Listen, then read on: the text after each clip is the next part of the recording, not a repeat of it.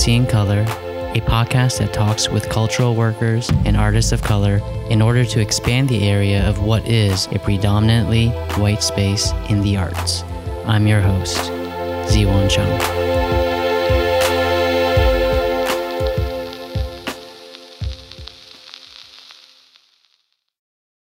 Happy holidays and happy New Year's, everyone. I hope you're enjoying this much needed time with friends and family. On this particular episode, I took a brief trip to London to visit some friends and see some art. While there, I had the chance to chat with Ariel Renee Jackson.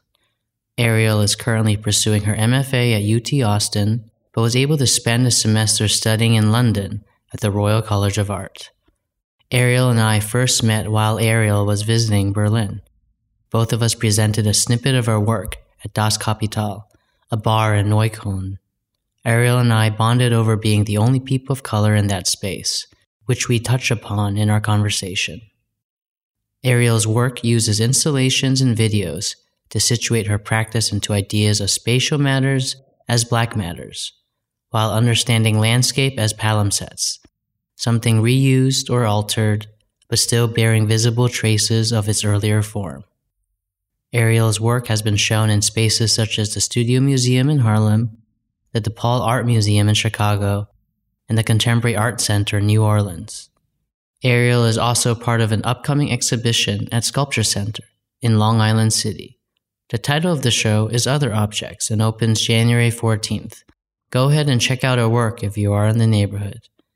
I had so much fun chatting with Ariel that I lost track of time and we ended up with a long interview. We discussed the presentation of violence, catering art for white people, and our thoughts on residencies. I hope you enjoy this. That's really weird. Yeah, and it's just it's it's interesting too.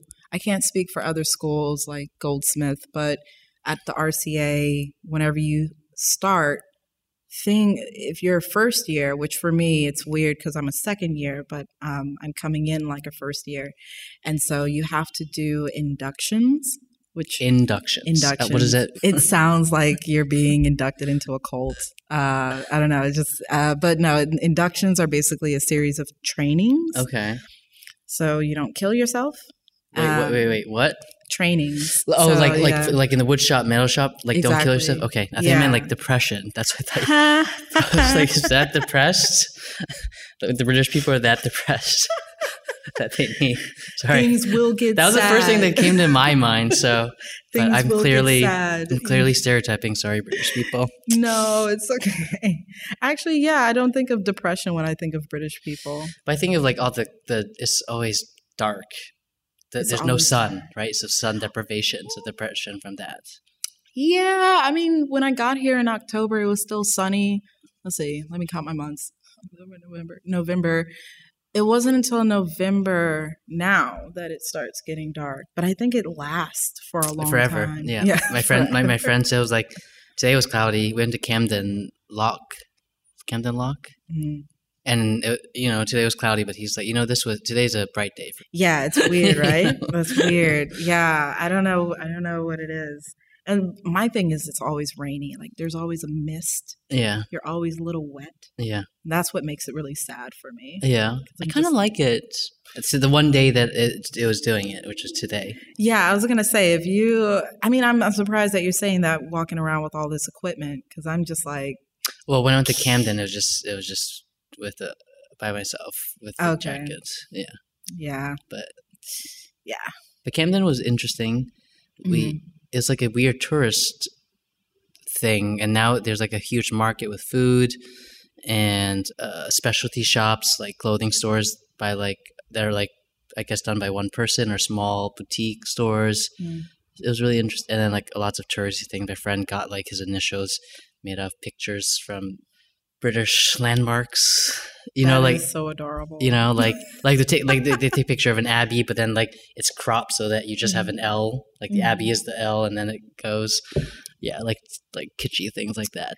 And then and then we walked in this weird techno store. hmm It was like booming really loud. We walk in. There's like two go-go dancers on the top back end of the wall, but like it was confusing because like people of all ages and types were walking in. So You oh you went there? No, but but that that that phenomenon of like there being different ages for something that you know is inappropriate Yeah. for all ages. Well, we'll get this. All right, so we go in, and then the first floor is like weird trinkets, random, random. I guess like quote unquote cool toys. Mhm. You go down the second floor, and there's like a DJ playing, and then I realized it's all like rave clothing. Like you could buy like Okay. mesh mesh t-shirts, like really really short crop tops. yeah. Um, things are silvery, thing made, made out of like polyurethane, like backpacks with with um, lights on them. yeah. I And mean, ke- and then you keep walking, and then you make a left into uh, the third dungeon, and then you're now in like a sex and fetish shop. I'm sorry, you said dungeon. I, I'm calling it dungeon because Okay. it's, it's all like it's all like dark black light. It means clean. It's like Mhm. it's like you know it's like hip, but it, it's dark because it's Yeah. of all the black lights to make everything look like So you're dissenting. You're like dissenting, yes. into the bowels Yeah. of this. like you go in the the the, the second basement is like pretty quite long and huge, and then at the very end is like the third dungeon, and then you're Mhm. like, oh, we're like there's all these like fetish objects here, and I think I think our American is showing because yeah, we're like we're like we're kind of like shocked. like oh my goodness. I, well, I was like, this is where all the Germans get all their outfits at Berghain and all the all the all the sex Oh my clubs. gosh. But all the while you're passing up all these kids while you have all your sex toys and your Yeah, there's nothing that says like age limit. I didn't see any. Mm. But that's what I think that's what separates like, you know, the Americas from Yeah. Europe hmm is that like I remember when I first went to when I went to Germany for the first time, Yeah. my mom was stationed in uh, this military town Okay. called Kaiserslautern. Uh-huh. and and she was warning us we were taking the, the the train or something she was warning us like don't be shocked you know um because things are very different here in terms of how people um understand the body and and all this kind of stuff. And so as soon as she said that the train came to a stop. We looked out the side of the window and we saw this um, billboard of a man totally nude with like a banana where his penis should be and it's like covered with a condom and it's like stay safe. And, me, and me and my sister were like oh okay. Oh, you know the American version of that is just like showing a whole bunch of babies and a mom that's like really unhappy. So That's the American version of that. so i want to i i'm so interested in that difference yeah. because like okay germany naked guy very sexy banana condom Yeah. stay safe like why why is that He's like the predator there. is he I don't know. Right? Like, Well, that, uh, that's is- that's what i'm like you, questioning you do, do you think he's not? i don't think he is i think it's sort of like we know you want to have a good time but be safe about it Mm, whereas in america it's like you should never have a good time that's the puritanic like Yeah, yeah. you should never have a good time if you do and it's always this it- will be you Yeah, yeah. And it's You know? pointing at the woman. yeah, pointing out the woman like this will be you, you will, and and then also it's targeting women, right? Mhm. Whereas on on this side, like even just you talking about there being these straight crowds, like there's this sexy man, like who, like who's the target for that? Yeah. and it, it becomes like a series of questions. Like I don't, I guess it's anybody who wants to be with this man Yeah. should be safe about it, Yeah. which is kind of nice. But yeah, it's I think that's been the most fascinating thing about being here And you think Britain's similar to Germany in that respect? In terms of, Um. I assume Britain's more prude. Yeah, I was gonna say I don't know. I don't know if the UK fits in the whole. Because when I think of Europe, I don't think of the UK. Well, it's no longer, it no, it no longer is part, right? Thanks, Brexit. um. So yeah, when I think of Europe, I just I think of like Italy, Spain. Yeah. You know, Germany. But the UK is like almost like this this weird step sibling of America, where it's like an alternate universe. hmm like you know the fact that tampons are called napkins Here? yeah I didn't know that. you didn't know that they Is this, i mean they, they they know what you're talking about if you ask for a napkin but they'll laugh at you. if you're if you're not american i think they would laugh at you Mm. but i think if you are american and you have the accent they would just be like oh because you know american language is the world language Yeah. Um, and so when you say napkin or whatever, what's what's the comedian who took over the Daily Daily Trevor Show? Noah. Trevor Noah. I Have like you I like him a lot. have you seen his newest stand up? No, I haven't. You should watch it. Yeah.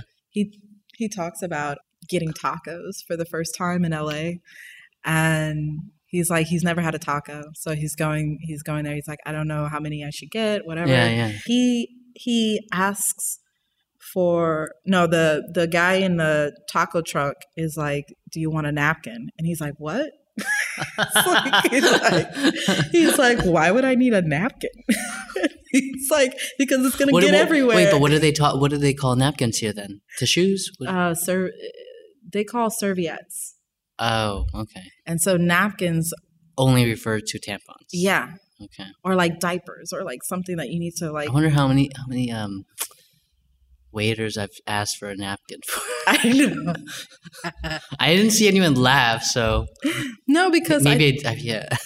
again like Yeah. the american language Yeah, so yeah, it's it's not i don't i don't think anybody really cares i have I'm been- sure I'm sure you, they get a kick out of it though. They probably do. They probably go back to their Yeah, friends and yeah, like yeah. guess what this can i curse on here? Yeah, yeah, yeah. oh guess what this dumbass american said? They asked me for a napkin. How gross. Like um no but i i i remember and i still get this every once in a while. I'll see one of my one of my um one of my friends that i've made here. They'll be like hey y'all. Like you know they think that's funny Oh, that really? you say y'all Mm. because they think of it as a country thing Hmm. and it's weird right like because i don't think about it as country i think about it as Informal language. informal language. That's a good way to put it. And so when I was when I first got here, it was mostly like being introduced via text on WhatsApp. And they were telling the exchange student that was going to Texas in my place, like, you know, you're going to come back sounding country, like saying y'all. And I'm trying to introduce myself in a WhatsApp group. So I'm just like, well, how do, oh shit, what, what do I do now? Like, cause I just want to say, hey, y'all. so I just was like, whatever, man. Yeah. I'm just gonna be myself. So I Pins- said, hey, y'all. Pittsburgh's yins. What is it? Yins. What are yins doing? Y I N Z. That's the Pittsburgh slang. No. Not acceptable. Don't go to Pittsburgh then. what is yins doing? Yeah, what are yins doing? No. I can't. I can't. Because I can't. I can't. Pittsburghers are called yinsers. America's so fascinating. Mm, All right, yeah. so, So, yeah. um, yeah. Well, well, uh, why don't you talk a bit about how you got into art, where you grew up? Oh gosh. You don't have to. We could talk about your upcoming uh, show at the Sculpture Center, which also, you know, shout out to that. Yeah. People go to that in January, right? Yeah, January um, 14th Mm. is the opening. And so I'm really excited about being in that show. How'd you get it? Um, I That's- applied. Wait, there's an open call? There's an open Wait, wait. I didn't hear. Every year, I- every year Really? since the 90s. I did not know about this. you should apply. I think you would be great with it. Yeah. I So- didn't. I didn't know the sculpture center had open. All right, so you you applied to Star Fellowship, and I So, applied yeah. to Sculpture Center. Yes, call. Yeah. because I had no idea that existed. Um, yeah, no, they do an open call, and so they have a curator that is in residence there, Mhm. and it's the curator who is choosing the artists, and then from that selection, they sort of, I I don't I, I, I I'm assuming here because the curator didn't tell me like how they went about choosing, but what it seemed like is that the curator, whoever the curator is, is looking for similarities between artists Okay, that's how they always do it, right? And Mhm. so, or their theme. Yeah, and then they develop a theme out Yeah. of that. But you know, of course, it's according to what the curator is interested in. Yeah. Um, so we have G. Wesley, and he I just spelled G G E E. G E. Okay. Yeah. And so he actually he he works at the art space Recess. Are you familiar with that space? Um, Recess. I've I've seen all their I think newsletters on eFlux. Okay. Yeah. So yeah. So he works at Recess, and I've been following Recess for a long time, and um, and I think they're in a new space right now because originally they were in, they might still be in the south part of Manhattan. But anyway, so G. Wesley is the curator in residence, and he he has titled the show "Other Objects." Okay. And so the idea of it is to explore the slippage between um, the figure and material Yeah. and the object. And so, you know, the other object being sort of in place of the other. Yeah. And so I'm really excited about being in a show with that concept because I mean that is what I'm that is what I'm sort of tackling. I don't know, I don't want to use that word, but like Investigating. yeah, like yeah, I'm trying to sort of figure out Yeah. like what are what are the techniques of sort of protecting the body Mm, while also allowing it to be vulnerable because i just think we have way too much access right now like i just i keep thinking of how many times have i seen a dead body in the last like in the past two three years way too many like just in on- person. online Online. Yeah. online or just like being circulated um and so i think i've gotten to a point where i'm just like enough like Mm. it's you know and it's and it's weird because i think like i understand the need to present that kind of violence to let people know that it's happening but at the same time america is very much like desensitized to violence i think um Oh, it kind of goes back to the difference mm. in Europe, in the U.S., right? Because especially with like R-rated ratings or whatever, I'm not sure if they have R-rated ratings in Europe, but like like sex is more okay here, and violence is deemed more inappropriate. Mm. Whereas the opposite, because of our puritanical roots roots, especially the female female genitalia is absolutely off limits, hmm and uh, but violence is okay. Like we can have as much death, murder, blood, and that's you know I that's think the american yeah. way and uh yeah so i'm like yeah so i'm excited about being in that show because because it's in america i Mm. feel like it wouldn't really be a big deal if it was here because they're sort of at that point like how we're talking about it but i think in america it's it's also if you if you take that position of like okay let's maybe dial back from focusing on the figure and think about materials and objects and exploring these topics Mhm. it's i think there are some people who think that that is a sign of regression and not progress Mhm. And I've it's weird because being here, like I was I was telling you, like the the art world here, I think is kind of tame, and maybe that was a wrong word. I think it's the priorities are different Hmm. here, and those priorities are an, a still and not still, but like an emphasis on material, and so it feels like it's stuck in the past because that's where we've come. Well, from. materiality is a, a conservative. yeah. At this point in the art world, I think it is quite conservative to s- to focus strictly on materiality. Right. So I agree with that, but then I'm like, that's why the show is so great because it's thinking about the slippage. It's Mhm. thinking about Yeah. okay, not being on either side, not you know putting forth the figure in this spectacle in a spectacular way, and then also like almost at times recreating that trauma, that violence that Mhm. bodies are experiencing, but then not like totally negating the body and just talking about material and expecting people to get there. So, yeah, so anyway, that's a promotion of the Sculpture Center, Yeah. which opens January 14th. Yeah, and you're still figuring it out. And, uh, well, it's pretty much figured out. Like I was telling you before, the the work that I make, specifically the installation projects that I do, are in response to the space. Mhm. And so the most successful installations I've done have been a mixture of problem solving and a mixture of having resolution. Mhm. And so resolution is for me figuring out what the key moments are, Yeah. the things that need to happen. hmm Um, the shadow, the negation, the, Yeah. the the grid, Yeah. the sort of parameters, like Yeah. finding a point in which the grid starts Yeah. and then where that grid continues. Yeah.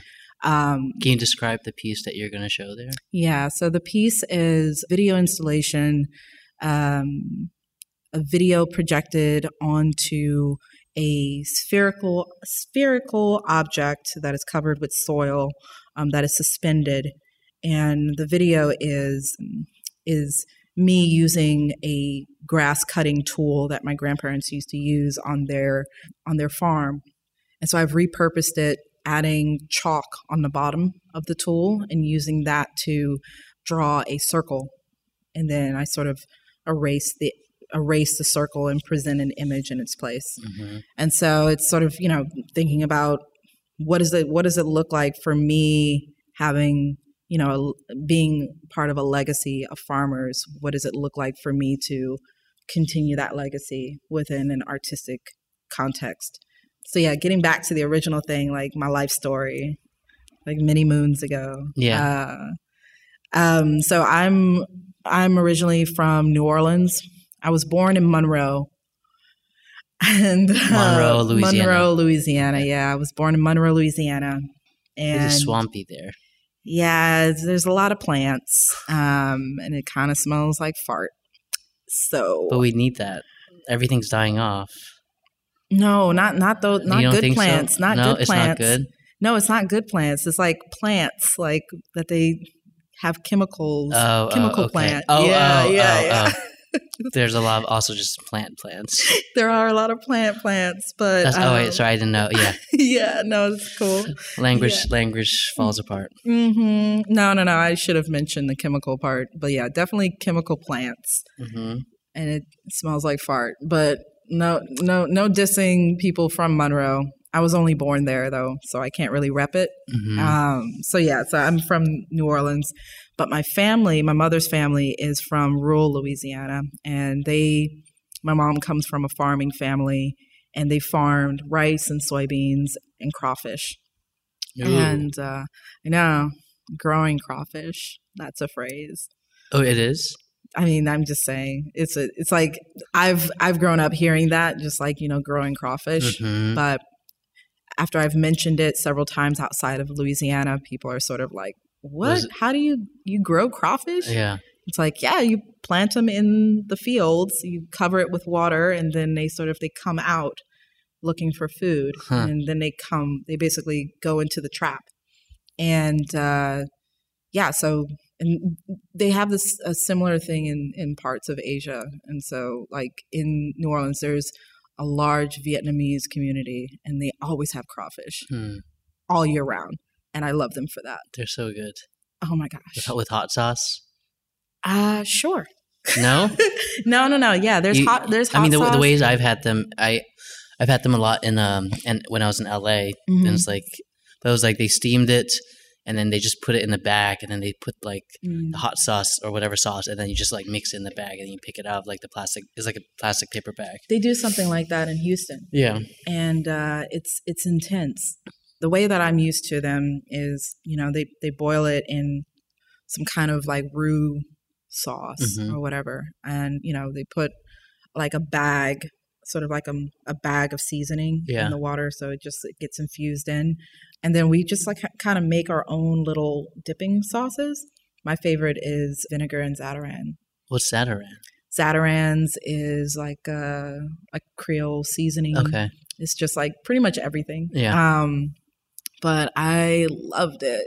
One of my aunts would do mayonnaise, Mayonnaise. mayonnaise and Zatarain's. Okay. Yeah. So I mean, you could do whatever you Yeah, you want. can- yeah, and yeah. You could put some hot sauce. I, I, I'm pretty sure my sister put hot sauce Yeah. in her in her little mixture. But you kind of just make your own thing. Yeah, yeah, But yeah, in Houston, I know what you're talking about. They would put it in a bag yeah. and then you would pick it out of the bag. Yeah. Yeah. So my family does did that. They had about 300 acres of land, but in the 80s and 90s, there were a series of loans that were targeted at black and brown farmers, and it basically increased their their interest rate They own the land though. Why did they need the loans? They needed loans for equipment. oh, okay. So they owned the land, but they Yeah. needed loans for the equipment. And because at this time, like smaller farmers, like in order for you to be a profitable farmer, you basically have to be a business person. Yeah. yeah. Um, and so You're competing with globalization, right? exactly. Yeah. So with that being competitive, so a lot of people like my grandfather and my grandmother took out these loans, and they have very limited education because you know racism. Yeah, and, racism. um, and so the loans basically were racist, and uh, there was actually a case called Pigford versus Glickman. And it was essentially a group of black farmers that basically came forward and, and had enough evidence to say that, you know, these loans are indeed racist. These are banks. Who is it? Government? Who's who's Um, behind them? It is the oh okay Sorry. Well, we can look it up. yeah we should yeah just should definitely look it up yeah. if you look up the case Yeah, yeah. Pigford uh, like pig and Ford trucks Pigford Yeah. versus Glickman it will tell you everything you need to know but it definitely was a it was a a civil uh, lawsuit Yeah. so it was, but anyway, so my grandparents were part of that. My grandfather had died at that point, and they had they had to have to they had to sell the land. All of um, all pretty much all of it. Wow. It's funny we we kept forty five acres, which is very ironic because Abraham Lincoln promised black people forty five acres. Oh, really? mule. Jeez Christ. I know. Isn't that like kadoosh? so we had 45 acres. Essentially, my grandmother, no, my, my, my grandfather had to sell that land in order to keep the house. Hmm. So she owned the house on the land that was sold. Yes, Hmm. they owned the house, but in order to keep the house, either the house had to go or the land had to go. So the land went. Fortunately, they sold the land to a family friend. So it's sort of like, I mean, he's he's a white guy, but he's he he's known them since he was born. Yeah. So it's that kind of thing. So for me, it's like a weird relationship with this guy because I'm just like, And he still owns it. yeah, he still owns it. He owns a lot of land. He what he does, he he's a dust cropper. He flies a plane Uh-huh. and he dusts crops with fertilizer and pesticide. And he does that for his own land and he does that for other people's land because mm-hmm. you need a license to fly. So In a plane. yeah, exactly. And he has a lot of planes and he has a license. Uh-huh. So he has the equipment, he Yeah. has the machinery, whereas my grandparents didn't because, yeah. And because they didn't have a lot of education, they weren't able to read the loans, find like that. That's what sort of made these loans like diabolical Yeah. because they were being issued to people who they knew didn't have enough education to be able to read through the fine Yeah. print. Mhm. And uh, so this happened during the 80s and 90s. And so I think in like 95, 96 is when my grandmother finally got some money back through the lawsuit. But then she, it wasn't enough. yeah. It was like enough to sort of like maintain the house and like make sure that the house was secured. So we have the house and we have the 45 acres. But that, that 300 is Is the house on the 45 acres?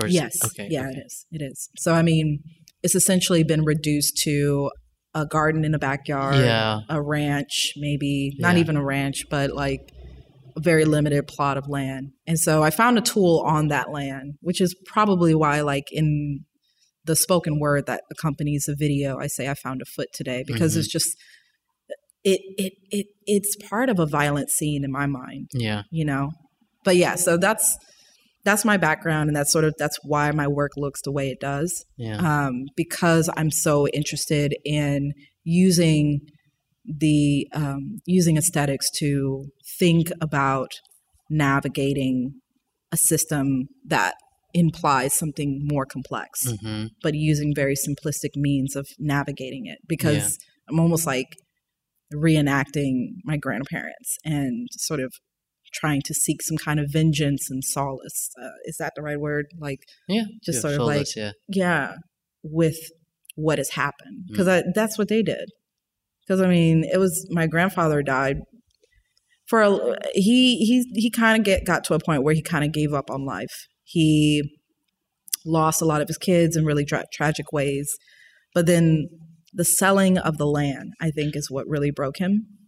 That and losing one of his youngest sons who had plans on trying to get the land back. Mm. So it's just like he lost all hope for that. yeah. And my grandmother is just sort of she was sort of like, you know, the the invisible aspect of the farming because Yeah. when you think of farms I I th- I think most people think of men and they don't think of the women who are married to the men or the daughters Mhm. or even the sisters or whatever Yeah. because my grandmother was there with them Yeah. my mother would be confused with a boy because she was like in the fields with the guys, you know, doing stuff. And so for me, I'm kind of like purposefully being invisible, but also remaining present, Mhm. kind of in the same way that she did. Because Yeah. like all the photographs of my grandpa, who's the who's the photographer? You know? yeah. like who's the photographer who's who's documenting all this stuff my grandmother was obsessed with having images of her family but it was mostly of the men because she Mhm. was the one who was documenting it Mhm. so yeah so that's my background is very infused with the work that i make but it it doesn't it doesn't take front stage because i'm not Mhm. interested in making autobiographical work Mm. And that's not something that interests me because i think that's It's fun. What do you? I guess what are you defining as autobiographical? Because I see it. If if you show me the work before you said that statement, you're not interested in autobiographical. Uh, when I saw the piece you just showed me, I would say it is, but it's interesting that you say it is. oh really Yeah. I guess when I think about autobiographical, I think of I think of specifics because when I think of when I when I read autobiographies or if I listen to someone, Yeah. you know, like when I talk about it, it becomes uh, autobiographical. But I'm not interested in in it presenting itself Yeah. in that way traditionally. yeah. I guess I'm sort of like I'm challenging what what that can look like, hmm what that can be. Yeah. Like, does it need to be specific? Yeah. I guess I guess I in my maybe maybe just in my mind I I see autobiography as potentially unspecific. Especially in, especially in the art world, right? Okay. Like in your text you're like I found the foot. So it's implied even if it's not like a vast autobiography it's like maybe a day in the life of, Mm. of you of you because you've you've identified yourself as, as as the I as opposed to a foot was found, Mm, right? that's interesting. um, an action was done, yeah, right? yeah. Because I, I, I, I guess like, even though it is autobiographical, I want to leave that up to somebody else to talk about. I'm not Mhm. interested in talking about that. Mm-hmm. Um, but that is that is the mode that I am working in. Yeah. I will bow down to that. But I think for me, I'm interested in sort of pulling out. So okay, um, Black feminist epistemology is sort of like it makes the assertion that experience is a form of knowledge. Mhm. And so experience could be sort of like autobiographical, but in thinking about it as experience, as like sort of like a testimony, like that is a form of gathering information. Mm-hmm. And so for me, that's how I think about it. Mm. I don't necessarily think about it as like, you know, here's a day in the life of me. This is me presenting information. Yeah. Yeah. hmm That's sort of how I. Maybe that's also Yeah. just my mind because everything that oh, I no, everything that I do in my head is pretty autobiographical, even though there it's like op- opaque as fuck. Yeah, I was gonna. I was. I was yeah, I was know? gonna say because I mean, like, it's it's it's interesting that you are interested in in autobiographical. Yeah, but I always I I rarely use the word I. you yeah exactly know. because the video that you showed at um what's that bar called Um, Das Kapital. Das Kapital. Yeah. yeah. So yeah, the the work that you showed for the what is what was it what what what, what event was that Group critique. group critique okay yeah Open group critique. open group especially open to white racist Germans. Yeah. Are we gonna Are we gonna unpack that right now? We could. because that was wild. Oh my gosh, I was so upset that night. But Yeah. I just want to finish my thought before we go there. Um, but like in thinking about the video that you presented, I mean, it's I could sense that it was definitely coming from a personal place, Mhm. but I didn't, and I knew that it was sort of coming from you, but because you're right, because you're not saying I and you're not sort of like putting yourself front and center, you're putting the sort of the exploration and the investigation of like, you know, these colors Yeah. front and center. And so it's it's Mm. interesting. It's like it's almost I think we're like entering it from two different Yeah. Viewpoints. viewpoints Yeah. because for me I'm not interested in specifics necessarily and for you it's like the specifics are front and center yeah. which is interesting because I've been like I've been struggling with that because my fear I think I think my fear is sort of what happened that night for you where they sort of like took that information Mm, yeah. and started yeah. Saying that bananas are from Africa. exactly Yeah. started like showcasing their racism and i'm like i don't care about i don't i don't care about you talking about how you're ignorant Yeah. you know and and that's something that i i fear or no it's not i don't fear it i have little patience for it Yeah. That's what it is for me i have little patience for it and i don't want to have those conversations Yeah. and i don't think you do either Yeah. but i do think those conversations end up happening Yeah. because again like thinking about the philosopher the or is he a philosopher theorist edward Glissant hmm you know that right to opacity that right to not having to explain Yeah. yourself like if you if you don't know what this is then shame on you Yeah.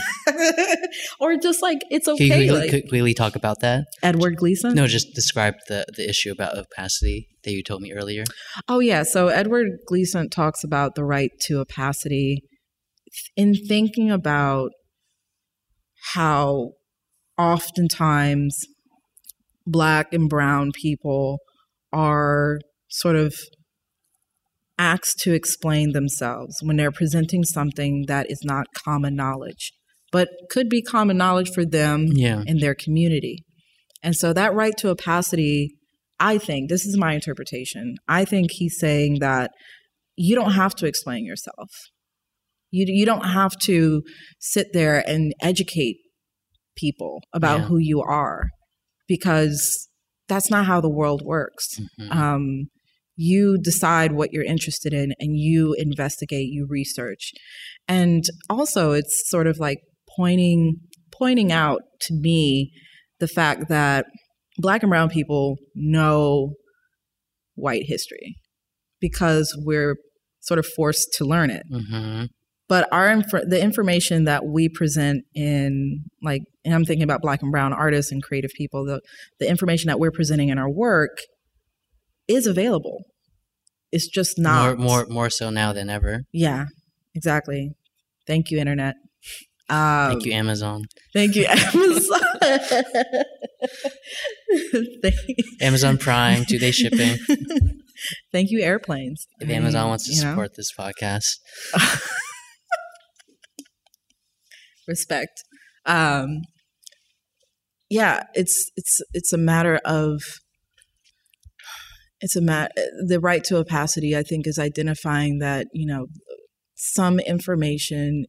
There's a hierarchy in Mhm. terms of yeah, what information people know, have access to, and that's not the problem of the individual.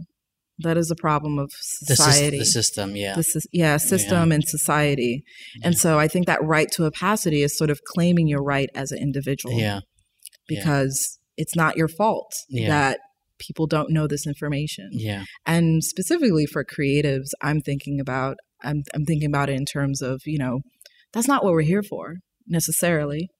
In terms of like we're not we're not here to like make work and then sit there and explain it. I mean we're invited to talk about it and explain it and it becomes like you know what we're doing right now. But when you go into a, mu- a museum and whatnot like you're you're not going to get explanations and you're you're invited to sort of throw yourself into the work hmm and then maybe look into it if Yeah. you feel like it relates to you. Um, so yeah, so that's that's what I understand as being the right to opacity, yeah, um, and I really, I believe I believe in it, yeah, and so that's why I'm like, I do so much research, but the way that it makes it into the work is through response. Yeah. It's like I'm responding to this information as opposed to presenting it, which I love work that does that, but I just I feel like for me that sort of me sort of being aware of this unspoken manifesto that I'm writing for myself hmm that I'm I don't I don't want to go there because I don't want to be a teacher while I'm learning. Yeah. Yeah. No. Yeah. like it's bullshit. Yeah. Like, No, yeah. It's so much energy. I mean, that's the, I mean, that's sort of the thing that I struggle with. Kind of like what you said, like by me, you know, talking about the work that I do, it allows people to input themselves in it, and I. But I feel like I can't really get around that, no matter how Mm, I do it without being didactic. mm, You know, and sort of like I can be very didactic, or I could, you know, attempt to be poetic and. You know, whatever choice you make is like someone says, "Oh, that's too didactic," or, or "This is like trying too hard to be po- poetic." You know, and like you can't ever win. And I think I made the choice to be like I'd rather be called out for being too poetic than mm, being called out for being too didactic. mm, And mhm. and this podcast is largely a response to that. To be like, this is actually my views of a lot of these things that's happening. so I can be as didactic as I want on this, and I love it. you know Yeah. but, and also think about I, I love the idea of like the right to opacity i mean it's it's com- it's like you know i think a lot about like um films in terms of like having to explain yourself right and like why film is racist and that's it's so difficult to explain that i realize Mm. you know like uh Like when when you say that that film is racist, you're saying that film is racist, or or i'm saying that film is Okay, racist yeah. but then like a lot of white people are like no that's a great film oh, You know, talking- and- okay, yeah, and then like it, that but like the fact that you have to explain that is a different kind of a and like it's sometimes easier to like just not have to say anything And I mean, You know? honestly, the the fact that anyone would refute or just say like, "No, you're wrong," yeah like it is this. but i think you uh, know? but i think but i think the right when i think of the right to opacity is more like even a lot of people i met when i do explain it it's like you quickly realize that your lived experiences are so vastly different Mm. that to even to begin to explain why a certain film is racist is like a deconstruction of racism basically yeah, you know? Yeah, or like or the uh, inverse of that of of that would be uh, the most recent example that i keep coming back to is like white people don't get get out. And it's like to have they to- don't. i don't think they do do what? It, it it is it is explaining itself as it's like yeah on the screen. well i mean so i mean so like that's so where do you go from there right it can't be helped. You can't, where, where, where do you go from there right like i've heard critiques like the dialogue's not like um realistic the acting's bad like just like and What? yeah and you're just like i don't know what you know or like i don't get it right and sort of like and these are all well-meaning white liberals because that's who the film targeting like no no no racist white person's actually going to watch get out right You know what? Funny thing about Get Out. The two times that I so I saw Get Out twice in theaters. I saw it the third time I saw it on my own Yeah. in my grandma's house with my little cousins in the middle of nowhere. Okay. Hope you aren't renting a house I wasn't scared. They were. because one of my cousins lives like right next door, but Mhm. because it's like middle of nowhere, it's Mhm. pitch black outside. And you know the guy who's like running. yeah So um he was he was being like a little jerk to me. And as soon as the film ended, he was like, walk me home. I was like, walk yourself home. I hope you don't get got. like and, and he was just so terrified. He ran so fast. anyway, the the two times that I saw it in the theaters, yeah uh, I mean, it was so enjoyable because yeah because you're Mo- the only one who had got it no, both of the theaters were full of black people, uh, and it was like it actually felt scary. yeah Like as a group, we were just like, no, don't do that. Like Yeah. you know, like like how you how people respond to like scream, like don't go in that door. yeah yeah blah, yeah blah, blah. yeah, yeah. It was like yeah, it, but but even more, even more specific to you know like nah, she's gonna trick you, man. She's that, that white girl's gonna trick you. Like, you know, like like Yeah, like yeah. like just yeah. people just being in the audience like, yeah, you a dumbass, like that. Yeah, like and I loved it. I lived for it. I felt like I was like, yes. I was like, finally, a horror film that really feels real. Mhm. Because I would challenge any of those like well meaning white liberals and be like, Scream was not scary. Scream was unrelatable, Mhm. unrealistic. I don't know anybody who talks like that. Like, you know, like Yeah. the same could be said for that. And all that does is like, it highlights the fact that that is a different experience. Yeah. I saw this um, documentary. It's these kids who did a, a documentary to find out who like who drew a penis on like all these faculty cars. It's on Netflix. I forget what it's called, but the school that this that these kids go to is Yeah. unreal to me. Like Uh-huh. it's just it just seems like it's it it seems like Degrassi came to life. You know Degrassi, No, right? remind me. Degrassi was is like a Canadian like show that was really big on like Nickelodeon. Was it on Nickelodeon? It's not ringing a bell. I, I, Uh, I've huge, Drake. You know Drake was on. on Degrassi. Yeah. Oh, okay. No. Okay. All right. Um, I know who Drake is. I didn't know that he's on it. I Saved by the Bell. okay. Saved by the Bell. What about Saved by the Bell? So it was kind of like Oh, okay, that. okay, okay. It was kind of like that, but real. mm-hmm. Okay. And it, it just it was so bizarre. I was like, Mm. I remember I was texting my friend. I was like, this can't be real. Yeah. I was like, this is this must be fake. Like Yeah. people don't actually live like this. She was like, rich people live like this. Yeah. I was like, oh my god, yeah. I was like, that's why it just seems so fake Yeah. because you just you if you don't live that experience when you see it on the screen, it's just totally fake. Mm-hmm. And I'm just like, man, it it kind of blew my mind Yeah. because I, I then realized like all the crappy films where there's like nothing but white people living in very posh neighborhoods Yeah. was probably realistic to a lot of like to white people who have been in those neighborhoods Yeah, yeah. because I've never been in those neighborhoods in that way. Yeah. And I was like, it blew my mind. I've never been in those spaces. Yeah. And so when Get Out happened, I was like, yeah, that's relatable. Like that, Yeah. like that experience of then going into a, I love the word posh, that going into a really posh neighborhood and then just being sort of like something's off Yeah. that is so relatable to Yeah. me. And I just wish people would let it be that. I wish they would just let sort of like this film didn't impact you because you don't live this. Yeah. Or like this artwork didn't impact you because you didn't live, you know, you, Yeah. you, you don't relate to this or you have no empathy for it. But I feel like art demands more than a film. Really? Than a blockbuster film. I think it's it- hard. Yeah. I don't know. I think it does. I mean, I think that's why people have little patience for art compared to like a blockbuster film. yeah. I don't know. I mean, it depends, right? I guess who's. I guess which artist you're talking about. You mean films? Like like both. Both. Oh, okay. Right.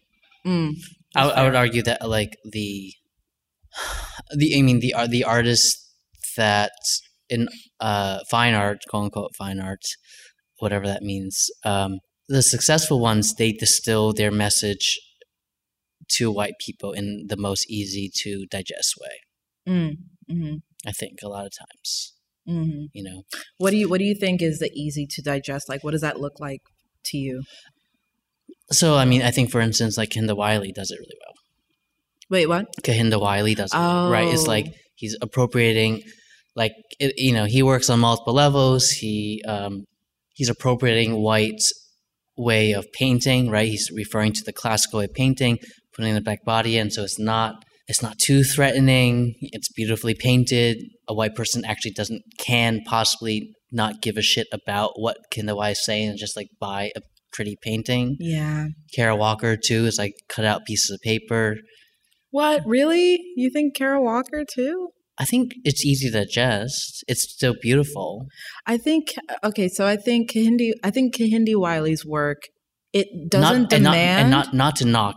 I'm Oh, just, no, I'm just I'm- but I'm saying like I'm their success is I think based on the fact that it's so easily digestible. I mean, it's interesting that you say that because yeah, I think Kehinde. I think I think you're right about that. I would I would only add that I think Kehinde Wiley's work suffers from not having No, no, no, no, no. There are people who talk about this. And essentially, the way that I see Kehinde Wiley's work now, with all the research that I've been doing, is like black people have been in, in like classical history, they've just been erased. But um, what he's doing is sort of like using contemporary black people. It's not like he's sort of presenting these, um, you know, Roman emperors that came from North Africa. No. He's presenting. So that's why sort of I would want I would want to talk about his work in the former way, thinking Yeah. about the North African Yeah. Roman emperors that colonized Europe, but Yeah. he's not going that direction. Yeah. But with Kara, with Kara Walker's work, I mean, I think she gave she gave I a like lot Kara. of I pleasure. like Kara more than Kindo. I do too, but I also think that Kara Walker, um, her work, uh, sort of like gives pleasure hmm to white people because it's talking about sex and desire between Yeah. the black and white body, right? But I mean, it it challenges the hell out of black people Yeah. because it reminds them of that sex and power. Yeah. So there's like a difference of sex and power and sex and desire. So I mean, But that's what I mean, right? Like it is digestible. it's digestible specifically to the white Mhm. audience, right? Like you said, like it gives black people a hard time, but the white people they love it. Mhm. You know, it's like it the, the Yeah. body has been abstracted to the point that it's a silhouette. It's not even a real body. Right. I mean, I, I worry about that constantly. I worry about if my work is catering to white people. Yeah. But at the same time, like I've been I've been suggested by like white professors telling me to, you know, be more radical. Like they want me to be more radical. And it's like I feel like Yeah. I feel like it's so relative to the time that Yeah. you're in. And I feel like right now, like what's digestible for the white audience and galleries and institutions is that is artwork that is sort of explaining the spark notes of oppression.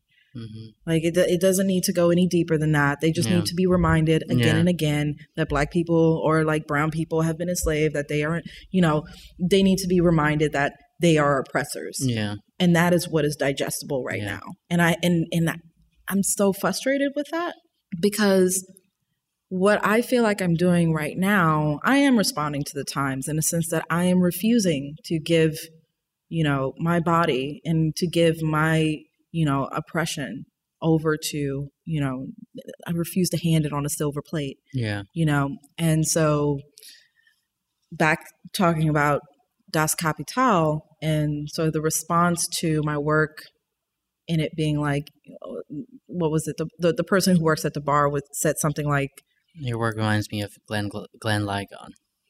oh god Oh, are, are you no, very- are you are you about another another ra- so another racist random. another racist thing that she That said? so random yeah. how how sway like but no um What else did she say? the other the thing I was talking about, you reminded me of something that, um, the the thing I was thinking about was uh, she was like, you know, your work, the performance that I showed. So the performance was I dyed. I, I, I stitched together an American flag and I dyed it in denim blue and I suspended it. And my friend Michael Love tap danced in front of the flag on on a bed of soil in response in tandem or in response to me reciting a poem by Langston Hughes called "Let America Be America Again." hmm So the person in the bar was saying that um, you know the work had everything. I'm paraphrasing. Had everything. Of course.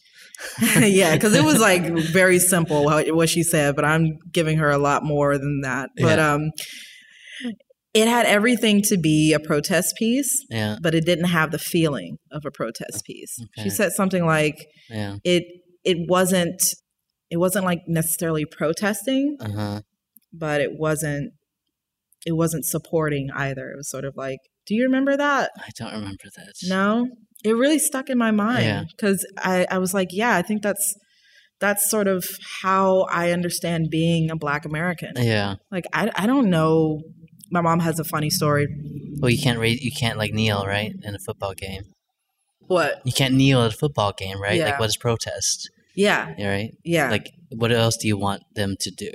exactly. Like, yeah, yeah, yeah. that's like to the most. That's that's like the most Mm, non-violent act you could possibly ever do, that's what it is. right? So, like, okay, they can't kneel. Well, how do you want them to protest? They're like, well, like in a non-threatening way. Well, kneeling is probably as non-threatening as you could possibly do. Well, yeah, that's so that's the thing. It's like, how can you be non-violent? Because to be violent and to be, you know, um, um, oh, I wish there was another word for in place of minority because I really hate that because it's not true.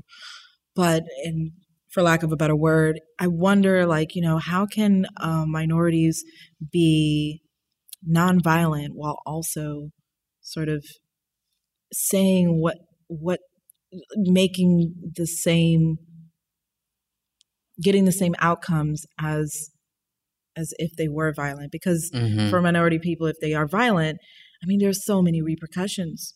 And it's like you have only one life. Yeah. and you could like basically throw that whole life away in a in a case where you are either deemed violent or you are you know making some room for yourself and and thus having to be violent in order to do so Yeah.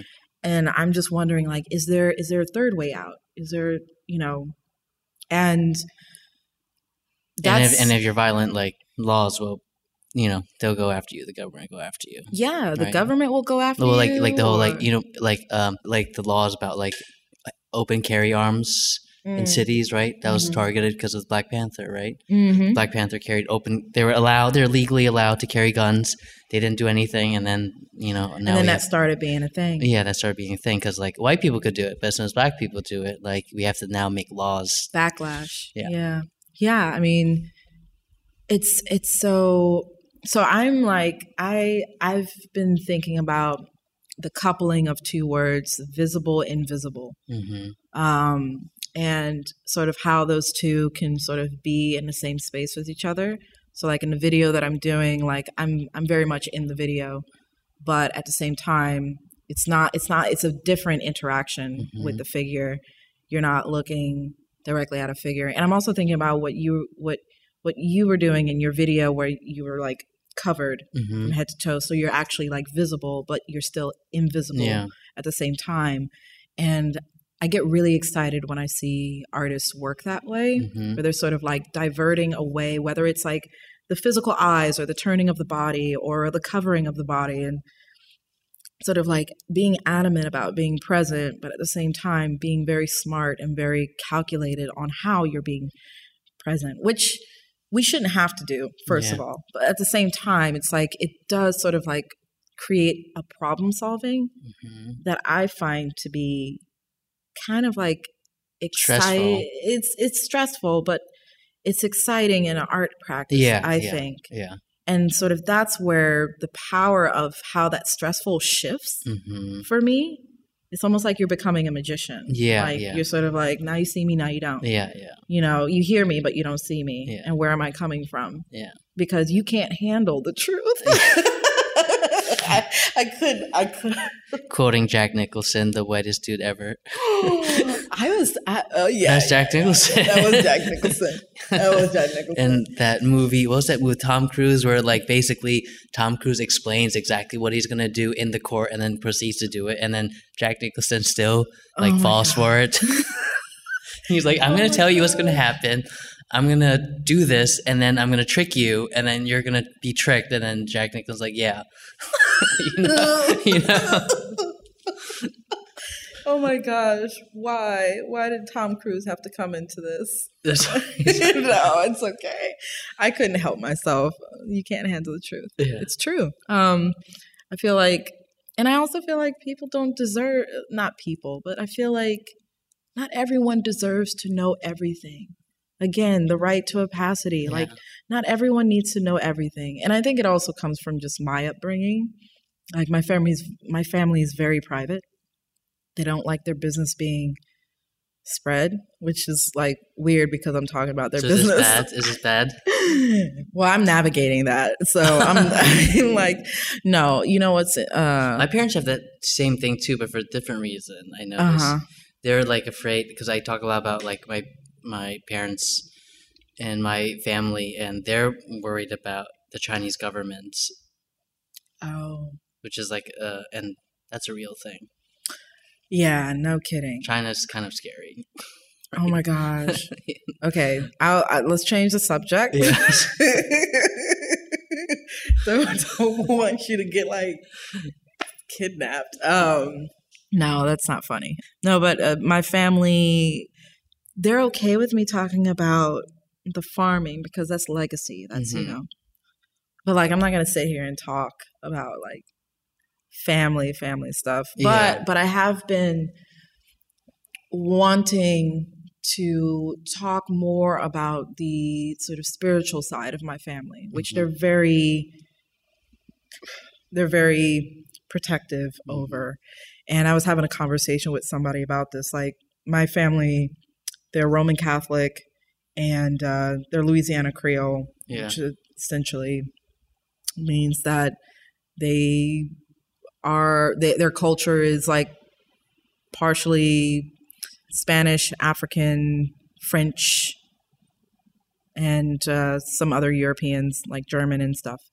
But anyway, um, and so because of the African ancestry, just like you have in the Caribbean, you have a form of Vodun, What? Uh, what?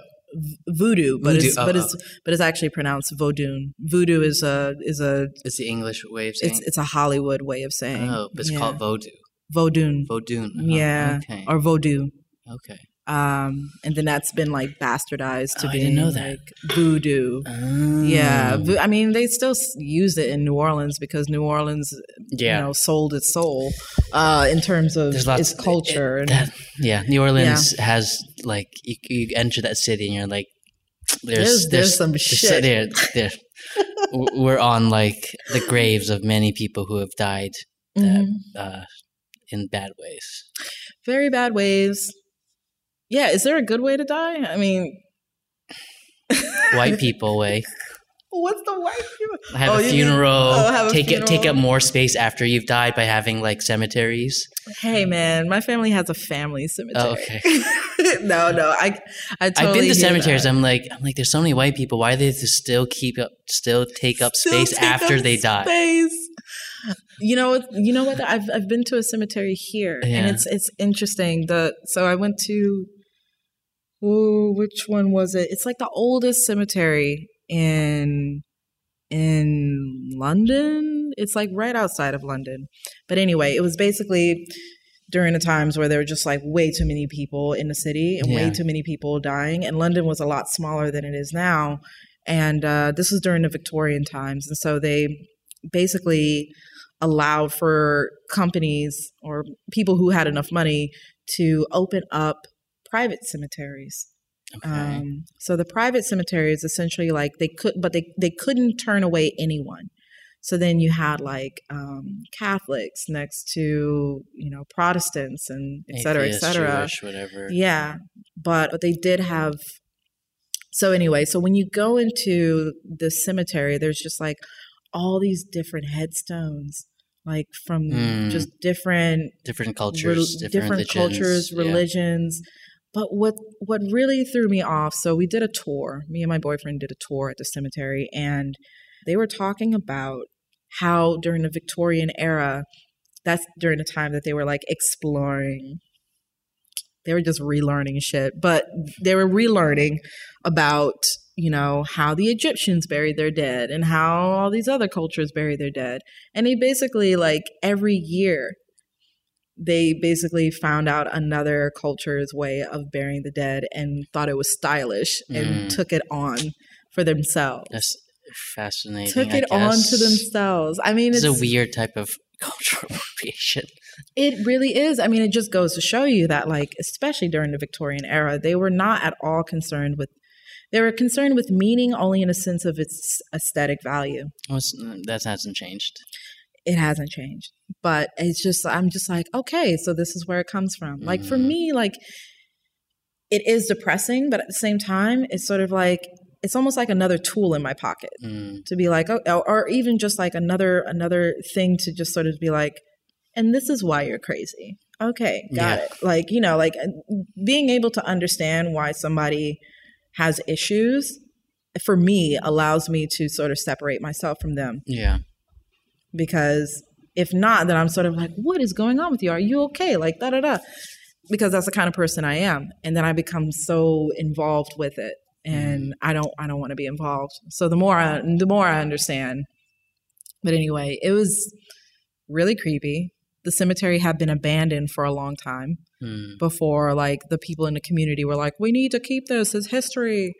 And so now it's just overgrown with a bunch of new trees. It must be pretty. It's it's it's haunting. Mm. We went in a mausoleum and I mean it was you have you ever gone you've gone to like haunted houses and stuff. I don't think I've been to.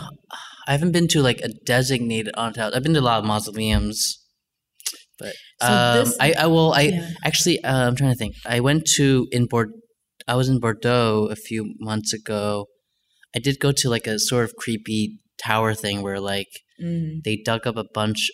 Sometime in the middle e- medieval periods or sometime they dug up a bunch of graves, and they thought the best place to put it was in the basement of this of this tower, and then they they removed the um, the body since, but for, for like a few, I'm not sure how long, ten years, they they just had like these like mummified bodies just in the crevices of this like um, tower. Oh my gosh. And Yeah. then, and then it was also weird because then when you go there now, they have projections of like the bodies there, Hmm. like you know what I mean. Mm. So it's like these weird ghostly figures. Like a like a yeah, really? That's weird. yeah. or no, no, no, it's fine. So um yeah, so what I guess I don't know. What else do you want to talk about? I, I mean I pulled up your like artist statement. But I don't know, we could also talk about I guess um yeah, I, mean you're at U, UT Austin right now. How do you Mhm. like it? How'd you get there? Where'd you oh where'd you go to undergrad? uh, Coop, the Cooper Union. The coop. When it was free? The Cooper Union. Yeah, when it's free. okay. When it was free. Um, they stopped being free two years after me, I think. Yeah, two years. Yep. And um, that was that was interesting because I hated Cooper Union when I when I the first the first two years I hated Cooper Union and I tried to I tried to leave twice. Because of, uh, 'cause of the school, New York, everything. it might have been everything, but at the time it felt like it was just the school that was Mm. getting to me. I think it was just, you know, I was I was a big fish in a small pond in New Mhm. Orleans and everything was going for me. And then I went to Cooper Union and people were like, You suck. but that's, you know, undergrad, I think. Yeah. Um, you sort of just get like the rug snatched from under you and then you're like, What? Yeah. I'm not I'm not smart. So so you did the ten the ten exercises you had to do to apply, right? Oh yeah, I did. I did. I forgot all about. I saw that and I was like, I don't want to do this. Really? no, I did. did you do it? You and I didn't- do you it. You did not I do did not do it. Okay, I did. Well, I, I also knew I didn't want to go to like an art art school for undergrad. I Where did you go? went to Cornell, Okay. but like one, but like I applied to all liberal arts schools, Mhm. and mo- my plan was to like get a BA in arts so that I could, you know, take other classes. Do I was yeah, I didn't I didn't want to like because I looked at the curriculum of like RISD, SAC, and it was like mostly art, and then like maybe one non-academic or non-art class. so you knew that you wanted to sort of maybe not research, but like you wanted to do other things. because at the time I did at the time I didn't know I wanted to do arts. I just Mhm. knew I was I knew I was technically I was a pretty good drawer and painter, not anymore. But as as as a 17-year-old, I think I was like I drew all my life. I started doing acrylics at like 14. So, so I was comfortable with like color theory and uh, values. And then I did like oils in 16. So by the time like I was applying like technically I could do a lot of stuff right. but I didn't know I wanted to have a career in it. So I wanted to Mm. have a, my thinking was I wanted to have a BA in art so that if I didn't want to. At least I'd have all these other options I could play around. Man, I should have did that. I should have did that. you, you, you think you think you wouldn't have been in art then?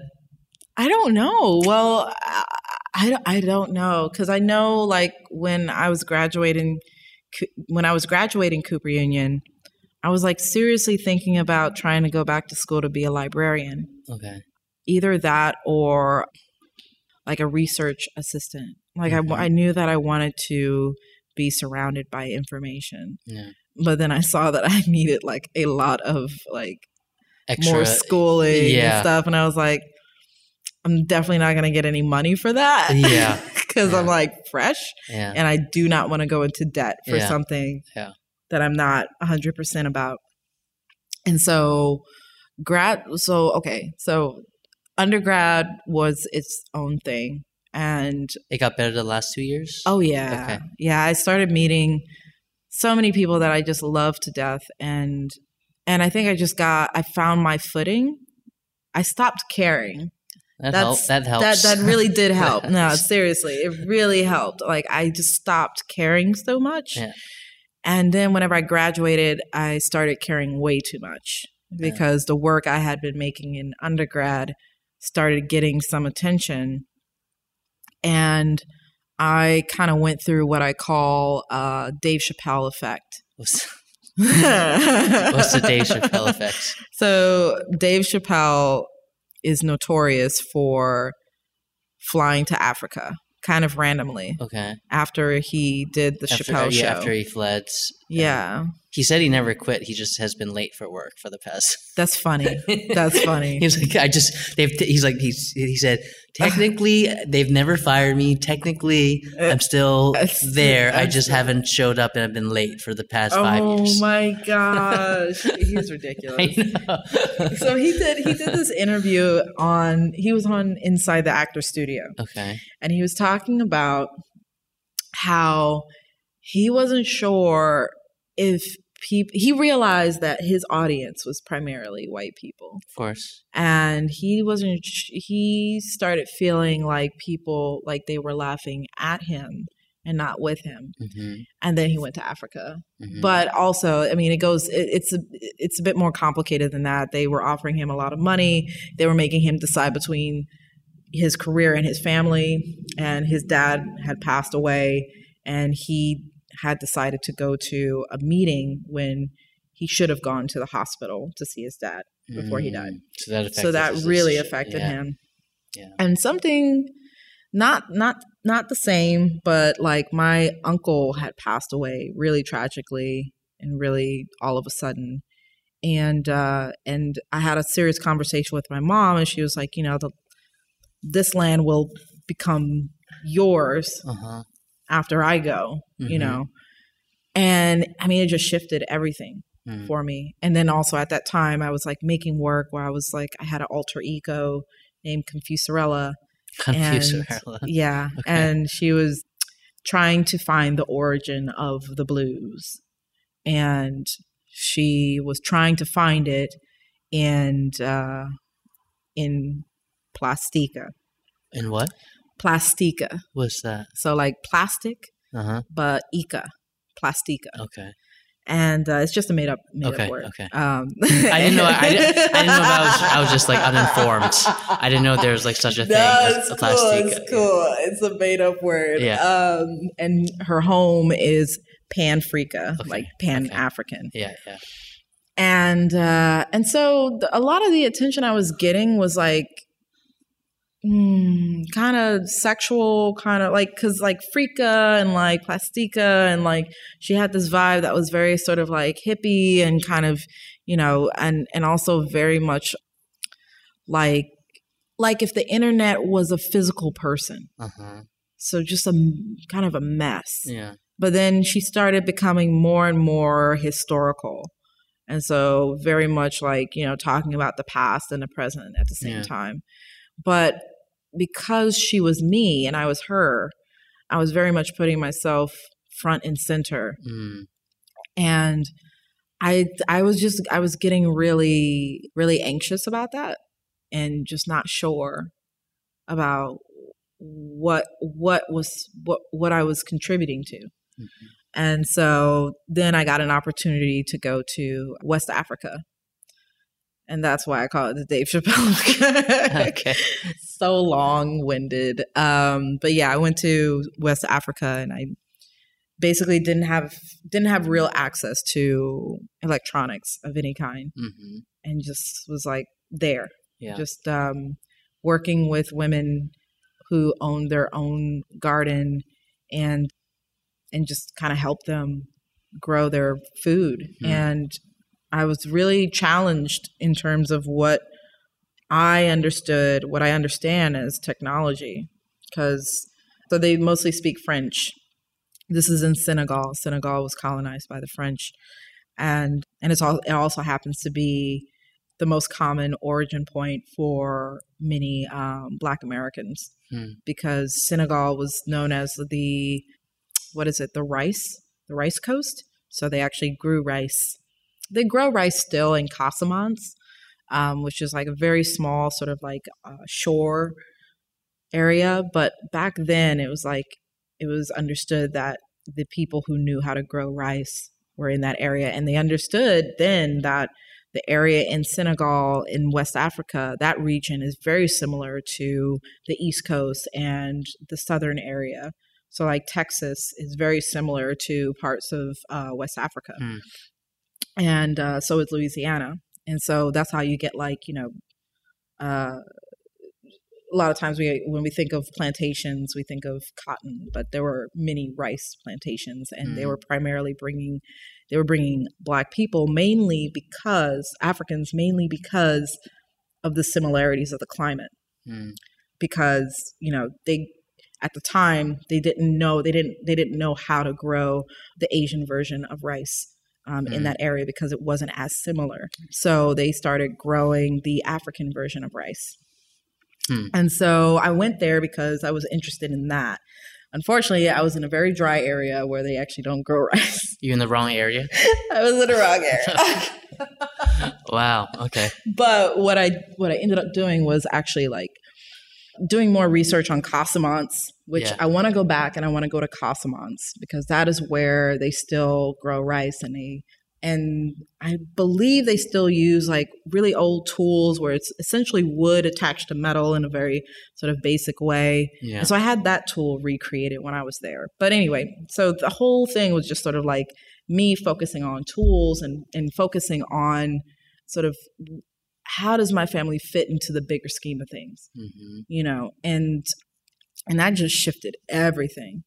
Hmm. And that's when I knew I needed to go to grad school because that was a, sh- that was just a big shift for me. How much time was there between? Oh, so that was uh, three years. Okay. Let's see, four, five, six, seven, yeah, three years. Okay. between undergrad and graduate Yeah. school. But after undergrad, I went straight into working in uh, commercials and film Okay. because that's what I was doing. I was doing video, I was like Mhm. performing, I was like Yeah, using all this stuff. Yeah. And uh, I mean, it paid well, but it was absolutely soul sucking. Yeah. Fortunately, I found a company that edits movie trailers. Uh huh. And That was more so that is definitely way more fun because you can shit talk the movie. Oh gosh, I'm not going to mention the company I worked at, but Which trailers did you make though? oh, I mean, they were like stuff from IFC. Those are like artsy stuff. No, those are like indie films. IFC. Oh, I, I consider artsy indie. oh, but- okay. I see what you mean. Yeah, no, like their late night segments. Yeah. Yeah. Yeah. and stuff like Yeah. a lot of the indie films. Mhm. Um, we did do a lot of shoot, what's that company? Mainly indie, Okay. mainly indie Yeah. films. We didn't get any blockbusters. Yeah. That and HBO. Okay. So HBO was pretty much as big as we got, and HBO was a pain because they made us get like new security cameras, new everything because they were just like really paranoid. I think they- Security cameras to watch you. to watch whoever had access to The their hard drives. Yeah, I see. the hard drives that have their information on it. Mhm. And that's because I think they had been hacked before. Yeah. Sony also Um, was hacked Yeah. by North Korea because of Yeah. Dave Fra- James Franco. Right. So when that happened, sorry, when that happened, I think something similar might have happened to HBO, but HBO oh, I- was oh, really scared. oh, oh, like a bunch of Game of Thrones episodes got released. Oh, maybe, I think. maybe I don't, I don't remember. I, I, thi- I, I think. Yeah, I think I that. do remember the Sony thing, yeah, but somewhere around that time, just HBO was just like very like paranoid. Paranoid, and I so mean, whoever they worked everyone with, should be right. Marriott just got hacked. yeah, Five hundred million customers were affected, or something like that. Yeah. So I mean, yeah, that was like at the beginning of sort of like, oh my gosh, yeah, it's like crazy. Yeah. Actually, there was this um, reality TV show that was like right next to us, and they got hacked by a person, and their entire first season that they had been editing. Was released. No, no, no. It was like it, w- it had been encrypted. They were trying to release it, but it had been encrypted. Oh, so oh, the hacker encrypted. Yeah, the hacker encrypted the entire season of their reality show. And so, That's kind of amazing, actually. Right? but it was like right before they were supposed to deliver Yeah. it to be aired. yeah. So, what happened? so, the hacker requested how many? Like a series of bitcoins. Yeah. Okay. And this was my the first time that I've ever I had ever heard, Heard of, of. Bitcoin. Yeah. and You're like, so what they that? said- yeah, I was like, what is going on? People had to explain to me, like, You're like, what is virtual money? What does that mean? I was like, bitcoins, hackers, what's yeah. so they sent one of their interns to Queens because it's the only place you could buy bitcoins at the time. I don't know if it's any different, but like Okay. at the time, that was the only place you could buy bitcoin So Okay. they they went all the way to Queens to buy bitcoins, came back to pay the hacker. The hacker released it. But I was just like I I thought that was like the most bizarre thing because Yeah. we all secretly hated that that company, Yeah, like the yeah. reality, because they were just yeah. they were editing reality TV. what is just- reality show's good? yo, anytime I've ever worked with like any reality TV type company, whatever, terrible, Yeah. absolutely terrible because nobody cares about nobody. Yeah. Like they don't they don't care. They are literally pillaging people's lives. And also, no, no one's life is that interesting. Nobody. so everything has to be cut in such a fake way, yeah. you know. But I worked um I the the one time that I no, was it one time? Yeah, it was one time that I worked for a reality TV um show and they were doing this bit on Russell Simmons. So this guy, he was British. He he came in, the British guy came in. He didn't know who Russell Okay. Russell Simmons was. The whole point of this whole thing is for it to be and he was like, "Which one is Russell Simmons?" He's like, "Is that Russell Simmons?" Just pointing to a random black guy. yeah, yeah. And I'm just like, dude, Russell Simmons is rich. Like he he's he's Run DMC. He's you know, for you to be doing this whole thing. He's like, so so we edited a bunch of clips with Russell Simmons talking. Russell Simmons always he talks about his spiritual, like you know, where he is in his spirit. hmm He talks about the peace and happiness of mankind. so the British guy is like, can we get something where he talks about money?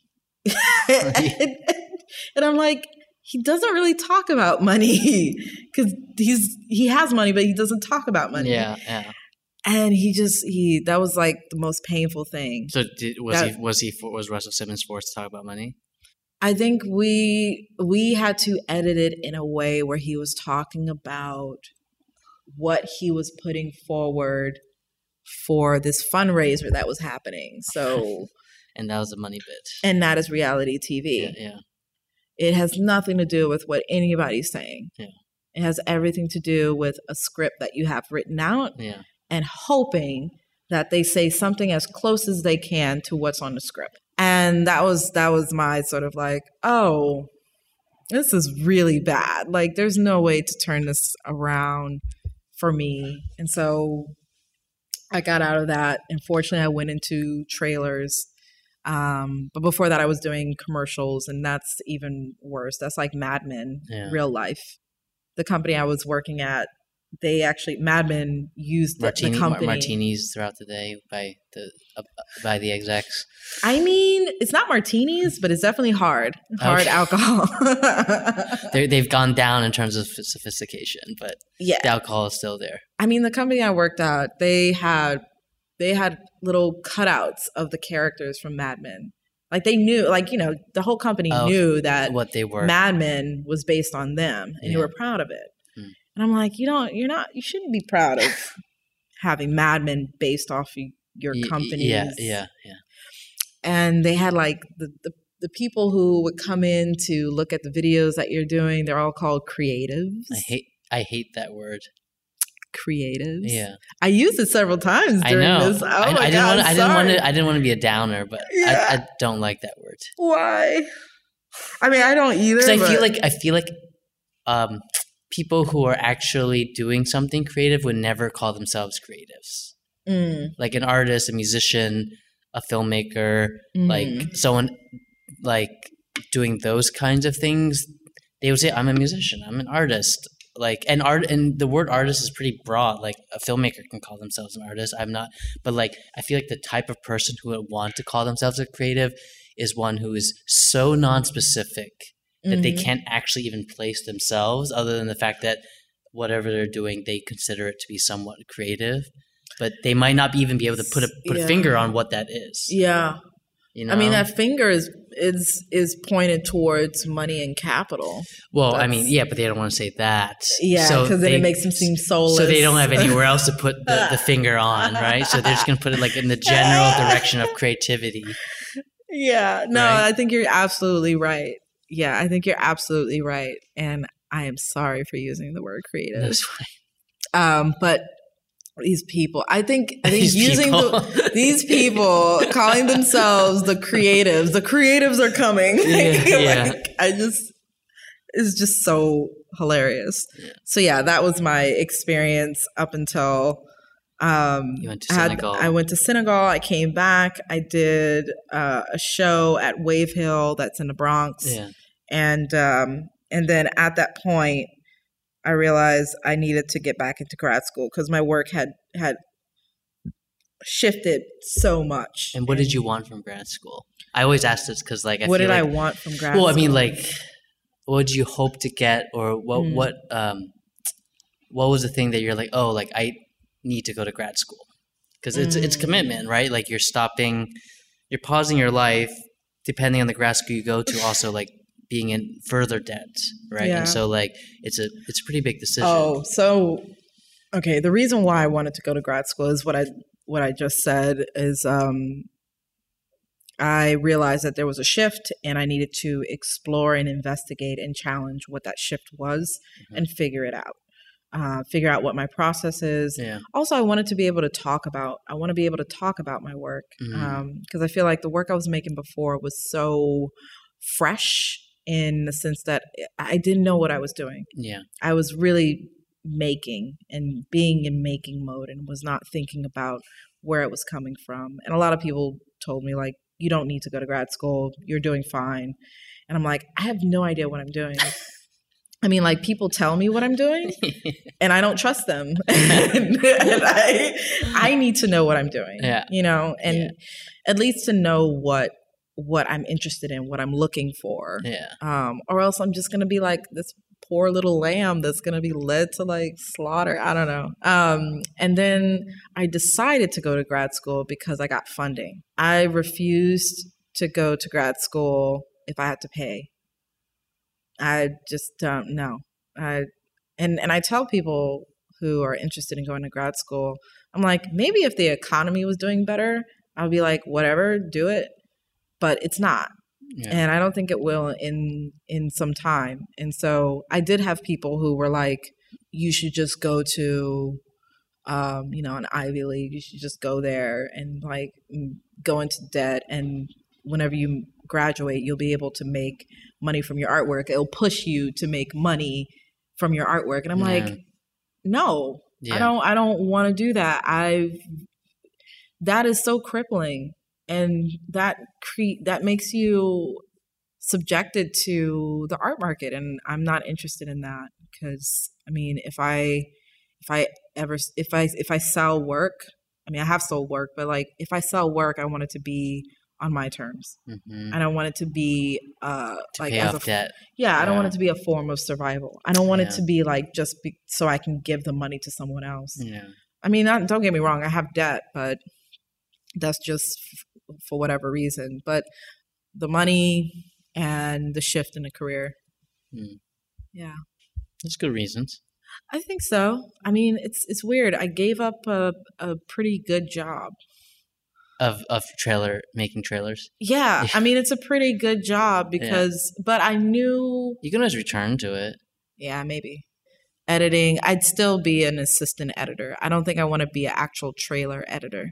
Okay. Uh, being an assistant editor. What's the difference? So, being an assistant editor, you uh, organize all the assets that that the editor is going to be using. You prep Uh, okay, everything. okay, okay, okay. yeah. Essentially, allowing them to be creative. Yeah, I yeah. don't Mm. necessarily want to want to. I'm using a word again. Yeah, Uh, I don't necessarily want to be creative in that sense right. because that's taking away from what my practice is. Mm. So I'd rather be in an assistant position. yeah, yeah, that makes sense. Um, because it actually helps me in my practice. Because Yeah, it then, splits the work, Yep, the money work from the the artwork.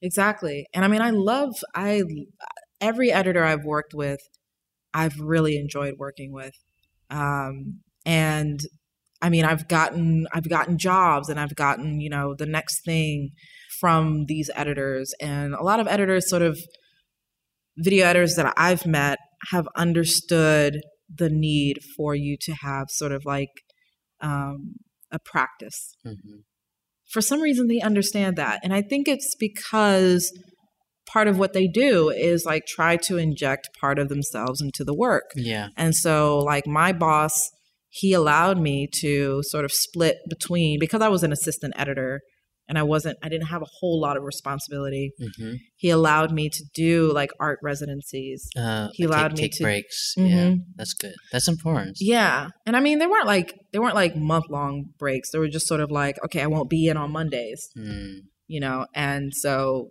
for him it's kind of good because he's like all right we'll just like make sure that all the work you need to do is on these other days and i don't have to pay you for this day Yeah.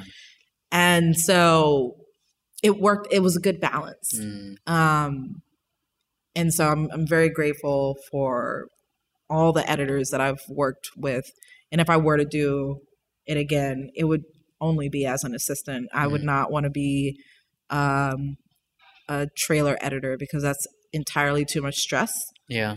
and Right. Like you. Yeah. Yeah. i yeah, yeah makes sense. exactly i also would love to be an assistant researcher but i don't have no idea how to get into that. Just somebody who like if if if there's from what i understand i need to do more research.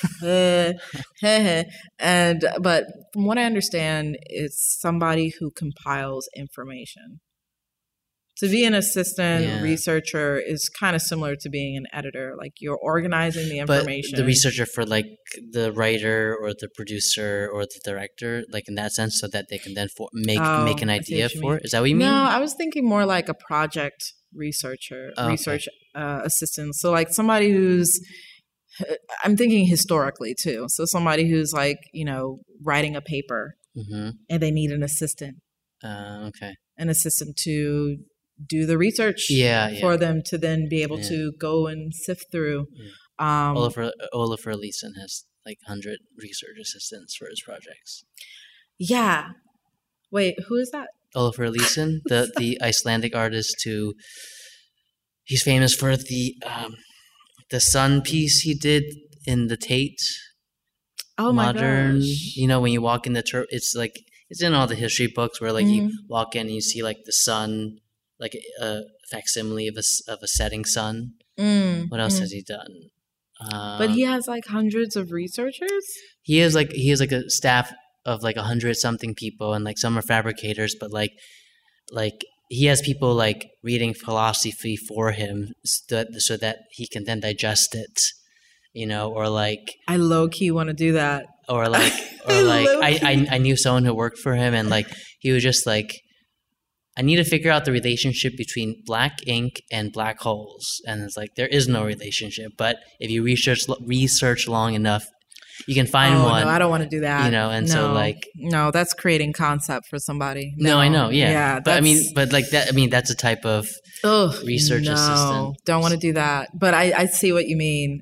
I think I really would rather just look up information Yeah. and organize it. I think I really like just organizing. Yeah. Right now, I'm an artist assistant.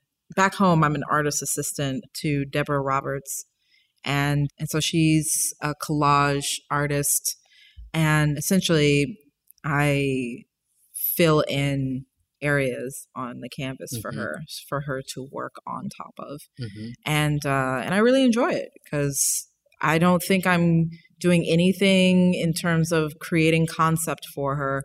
I'm helping expedite a process. Mm, Yeah, I'm yeah. laying down a flat color Yeah. and she's going in and doing everything. So it's like a good balance of sort of me doing something that's sort of mindless but also portive.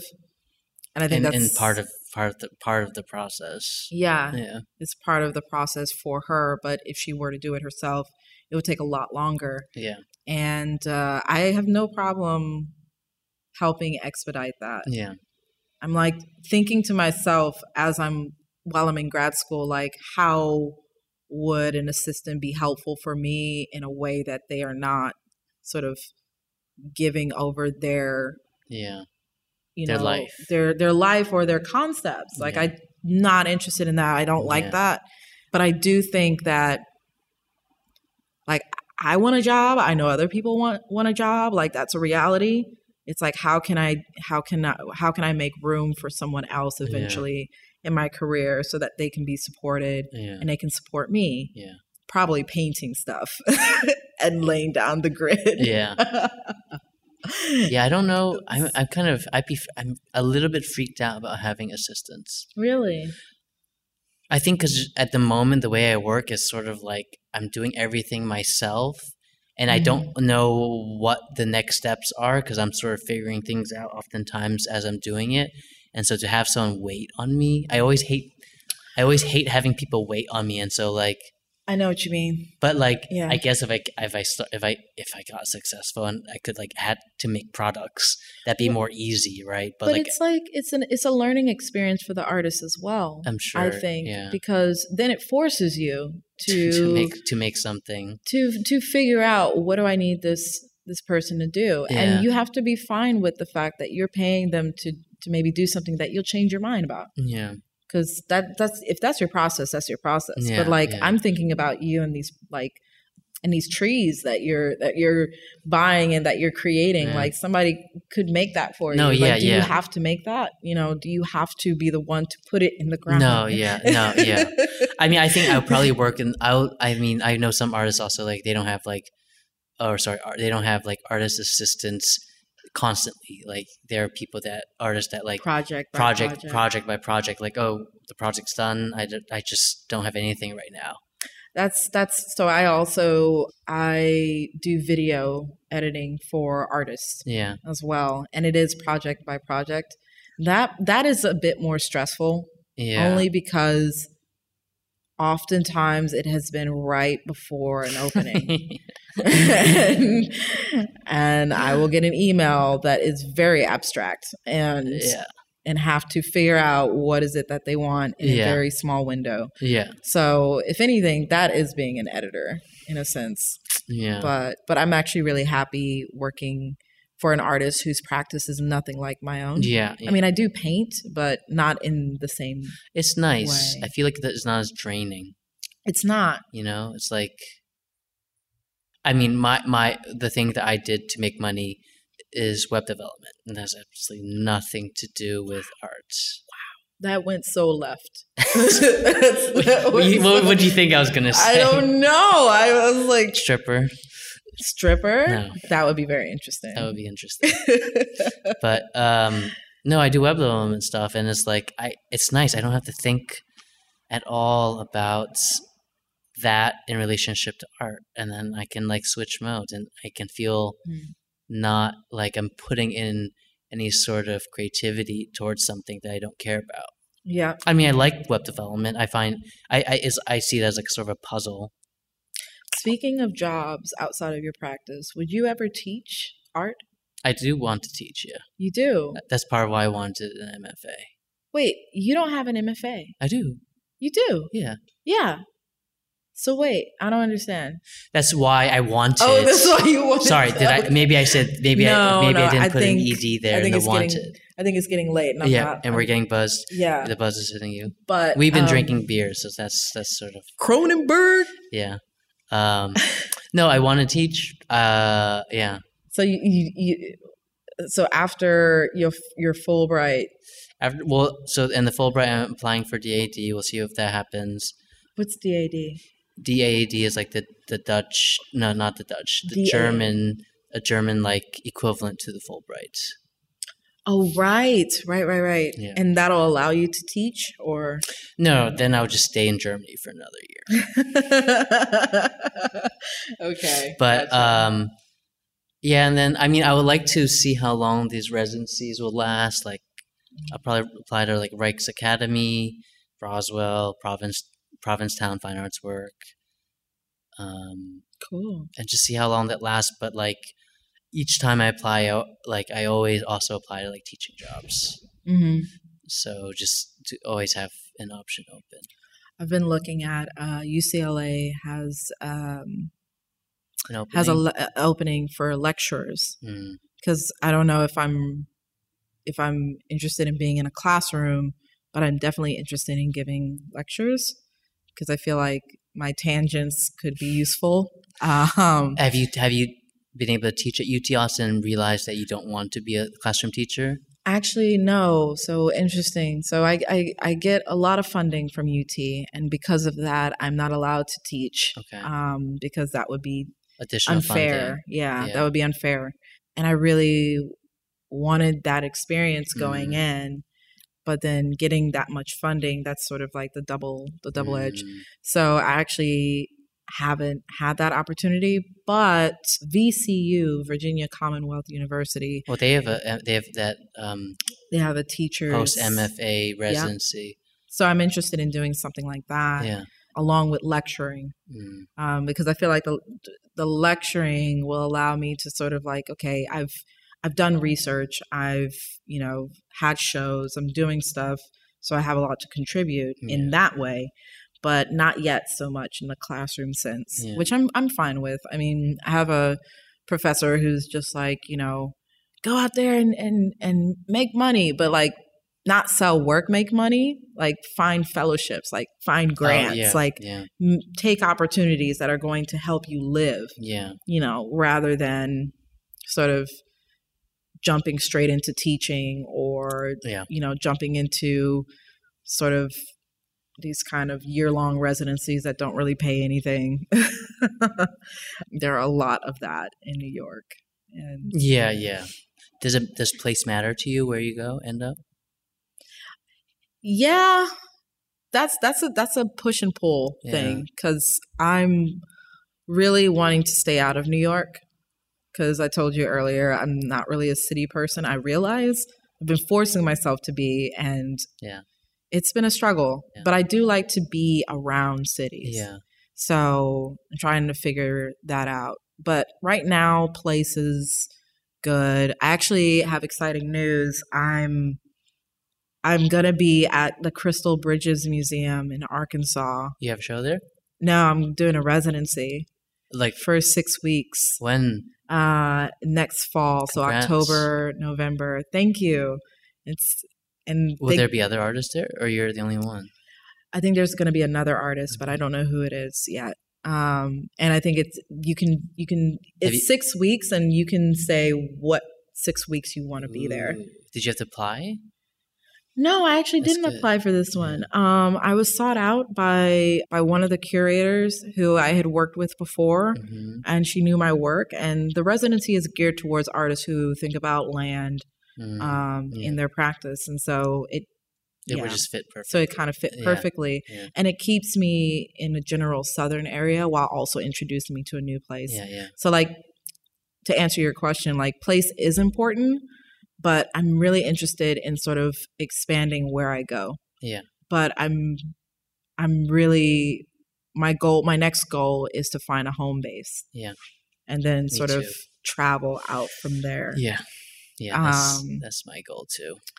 yeah struggle is real because a lot of people are like, "Oh, go back to New Orleans," and I'm like, uh I love New Orleans. I really do. And I would love to be able to live there at some point. But I think my entry back into New Orleans is going to be through art. I don't know if it's going to be the best place for me to be right after because it um I thrive in new places. Yeah. I do. I thrive in new places, but I do want a place that really fits my personality and fits my interests. Yeah. Austin is okay. Austin is weird. Huh.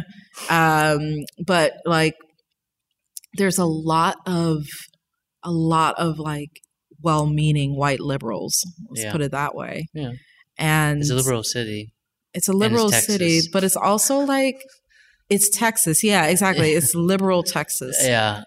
And uh, take that however you want to, because there have been moments where I'm like, oh, yeah, this feels great. Like I feel like I'm surrounded by people who really enjoy my presence. And then at other times, I'm like, is everyone tone deaf here? like, you know, and and what did that person just say? Yeah. and because everything is so sort of um, nice, those moments just hit you like a, Yeah. a fu- like a train, Yeah. and you're just like, "Whoa, wait!" He, you know, like I, I know I shouldn't be surprised, but I just felt so good for a moment, Yeah. and then this thing happened. That's Austin, Yeah. for me anyway. But I met my boyfriend there, and so he's definitely made it bearable. Mm. And so he's an engineer, and we've been trying to figure out sort of Next steps. next steps because he's just starting fresh and he needs to get a license. And so that means we have to be in, UT um, Austin. In, in Austin. we have, to, yeah, well, he has to be in Austin Okay. for at least another two years. Okay.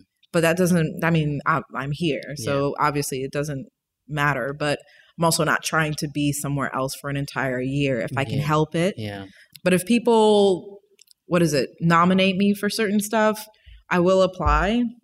Like I've applied to, uh, oh gosh, what is that called? It's a year long residency in New York. I applied to it because I was recommended, Yeah. but um, I probably won't be able to do it because I'll be in Arkansas, Yeah. which is kind of fine. And you're and and after Arkansas, you're not sure. You're just sort of applying to things, seeing what happens. Well, what's nice about Arkansas is that it will, the stipend that they're giving me is very generous and will allow me to sort of live Oh, nice. for After- a while. yeah. Knock on wood, if I can budget. Yeah. Um, if Yeah. I can budget right, it will. Um, ball out. Be like, oh no Your entire art project's made from the dollar store. oh my gosh. Dollar store art. Dollar store art. But um, That's basically Alex Da Corte's work. really. Yeah. dollar store art. I feel I, like I think yeah. I think of um, Oldenburg. Oldenburg. Yeah. Yeah. when I think of dollar store art, Mm. which is compliment in terms of so. Oldenburg. Klaus Clay Oldenburg. Klaus, Klaus, Klaus Olden- Oldenburg. Yeah. Yeah, yeah. his uh, his storefront that he had. Um, but uh, yeah, uh, the the idea the the idea is that that will give me a year to apply and focus on applying. Mm, that's important. It's a full time job. It is a full time job. Focus on applying and developing projects Yeah. and taking a breather and making money and trying Mhm. to like get myself together Yeah.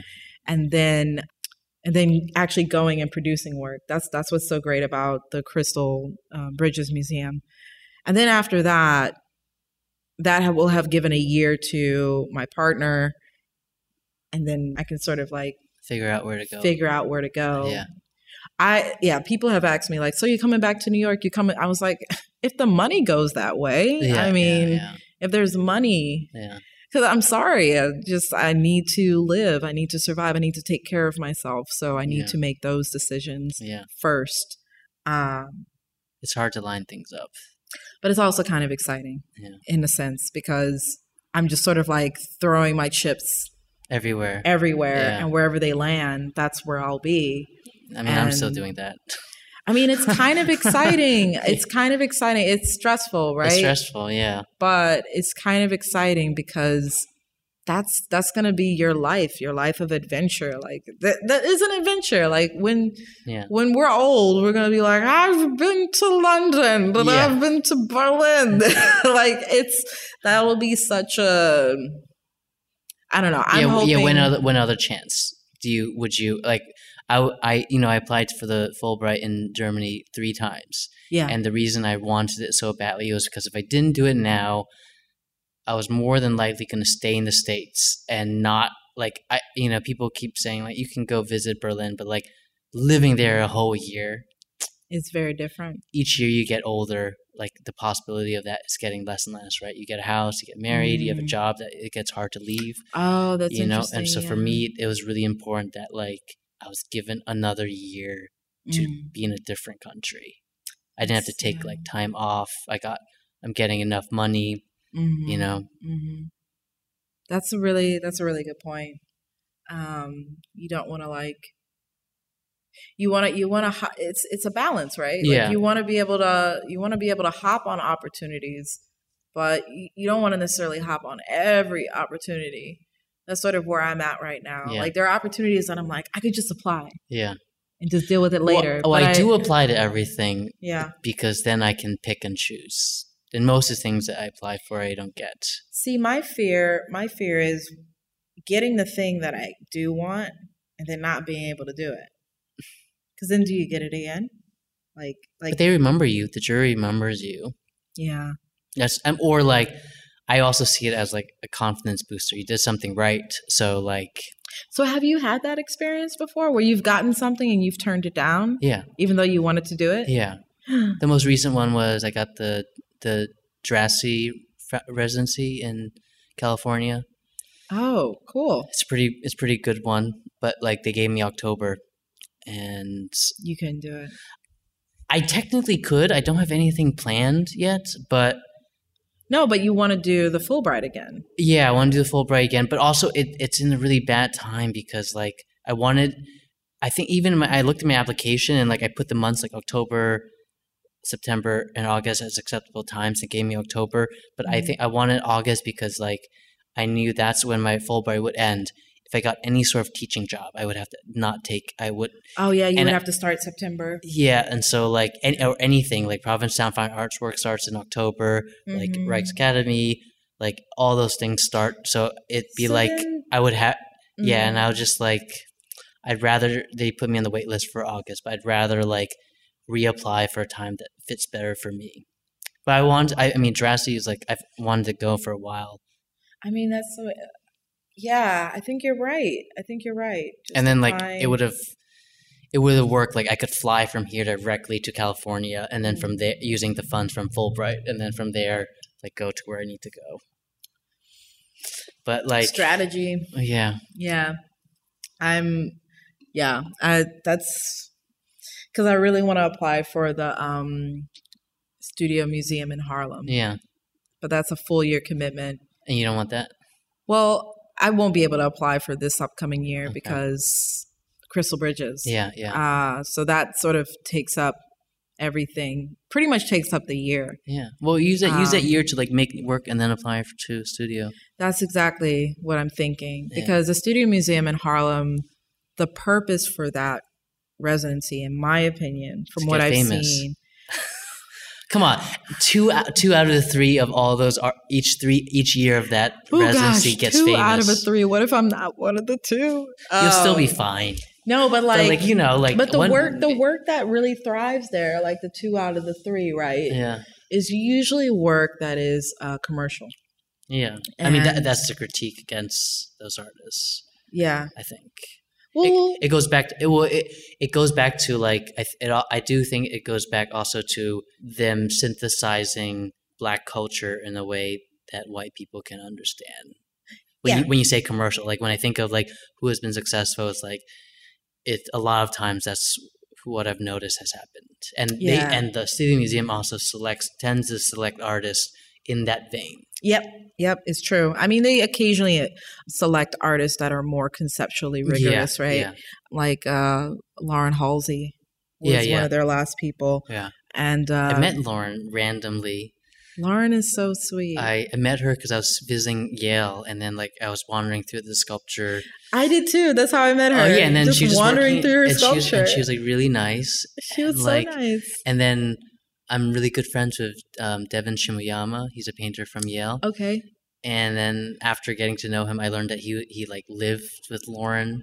Like they were like, uh, but she was never there. And then I was in New York with Devan, and we were both talking about um, Lauren. And then like we walked past like a storefront, and then we both saw this like really beautiful black woman. And at the time, we had this weird uh, activity where like let's let's point out the most interesting people we could find in New York just by like looks. And she, we both looked at this woman, and we're like, I think that's she. She's like a very interesting person. It was Lauren. No, and then but Oh. then we passed by and then we walked we walked past and we went inside and then like she was like Lauren Laura Halsey's assistant and Lauren was there. Oh, it made sense. It all came together. yeah, Yeah. yeah. okay. Yeah. No, Lauren. Lauren is so adorable. I, I, I really do love her, and I love her work. I met her at Yale also, and I. You were visiting. I was just visiting. Yeah. Yeah. I didn't know what to expect, Yeah. and I just fell in love with the work. And I took my camera out and just started filming everything and Yeah. taking photos. And I sent her the stuff, and I think she she used it Oh, it was nice. just like good quality because she wasn't like really thinking about documenting it in that. she I don't know her too well. She seems to be the type to just work very intuitively and figure out what happens later. Yeah, exactly. And so I, she took me, she took me around to all the studios Oh, and that's stuff. nice. It's very nice of her. But um, yeah, when she was at Studio Museum in Harlem, I was like, oh, okay, maybe there's hope for me. Yeah, Like- no, and and so she she was there with Eric Mack, Okay. and um, and Eric Mack blew up, blew up when he left there. Yeah. I mean And- Lauren's doing well. Lauren, Lauren's doing She- she- extremely well. She just won a, a prize. What did she win? She Oh, won did a she? won a big prize, I thought. like a week ago or something. I forget. It was like an e-flux announcement, and I was like, "Oh, I guess she's That's she's dope. I know. No, she went. She went back to California and just really like dug in, yeah, like really dug in, Yeah. and it was it was so amazing what she has been able to accomplish there, like her structure. And she was like on the cover of Fred Moten's book recently. yeah. Um, so she's like she's doing it. And I think being at the Studio Museum in Harlem gave her a lot of presence. yeah. So it's definitely possible Yeah. at the Studio Museum. Um, And it's also luck. I I I I've heard that this past year's group, one of the artists was sort of selected randomly. Like they one of the one of the artists that was selected, they couldn't come, and then they had like a stack of finalists, and then I think whoever was in charge, was like, well, just like pick this person. Like it wasn't really discussed oh but like it was a finalist but like that's how random i mean i guess the fact that they're finalists you know they've they've been vetted but like Yeah. I mean So I've so I've actually shown at the Studio Museum uh-huh. before. when Um, this was two, three years, two, two years ago, two years ago. Okay. Um, but it was like you've been to the Studio Yeah. Museum, right? So you know, like the sort of the the area before you enter the main uh-huh gallery. Sometimes they'll have like an artist there, sort of like a focus, Mhm. focus. yeah yeah yeah I was the focus Okay. thing, and that was really exciting. Remember my family actually being really excited about And that proud? one. Yeah, did they know did they know about the museum Honestly, it was because my name was on the glass. Okay, yeah.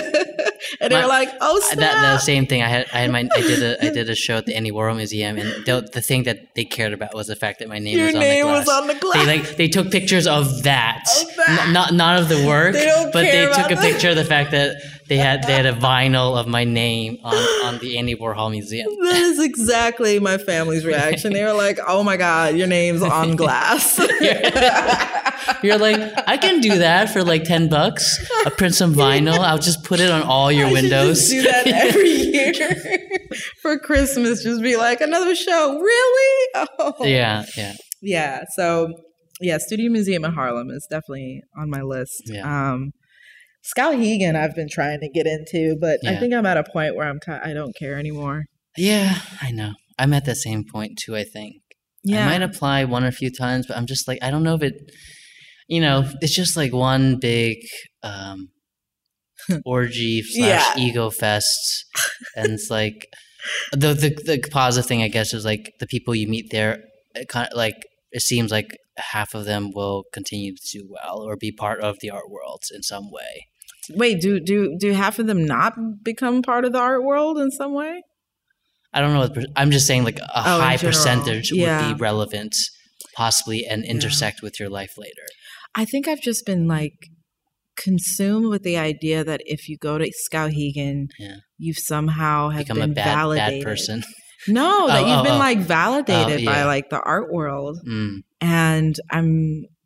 I think the Well, older I get, I'm. I'm I mean, shaking kind of, that off. I, I mean, to last year's Studio Museum of Harlem residents all went to Skowhegan the same year. I, I looked at I looked at all the res the resumes. They all went to Skowhegan the same year, and then immediately got went to Studio Museum. it's a conspiracy. I um, I know privilege upon privilege Oh upon privilege. gosh. Well, I mean, that's what they say, right? They say that like once you get a few residencies, Yeah. it all just sort of opens up No, for you. I mean, it's been true for me because I, I think I think what it does is it means you've curated your portfolio so that it has a, it's doing the right things within the 10 images that you have within the 5 minutes that you have as video within the God, I you know what I mean? that.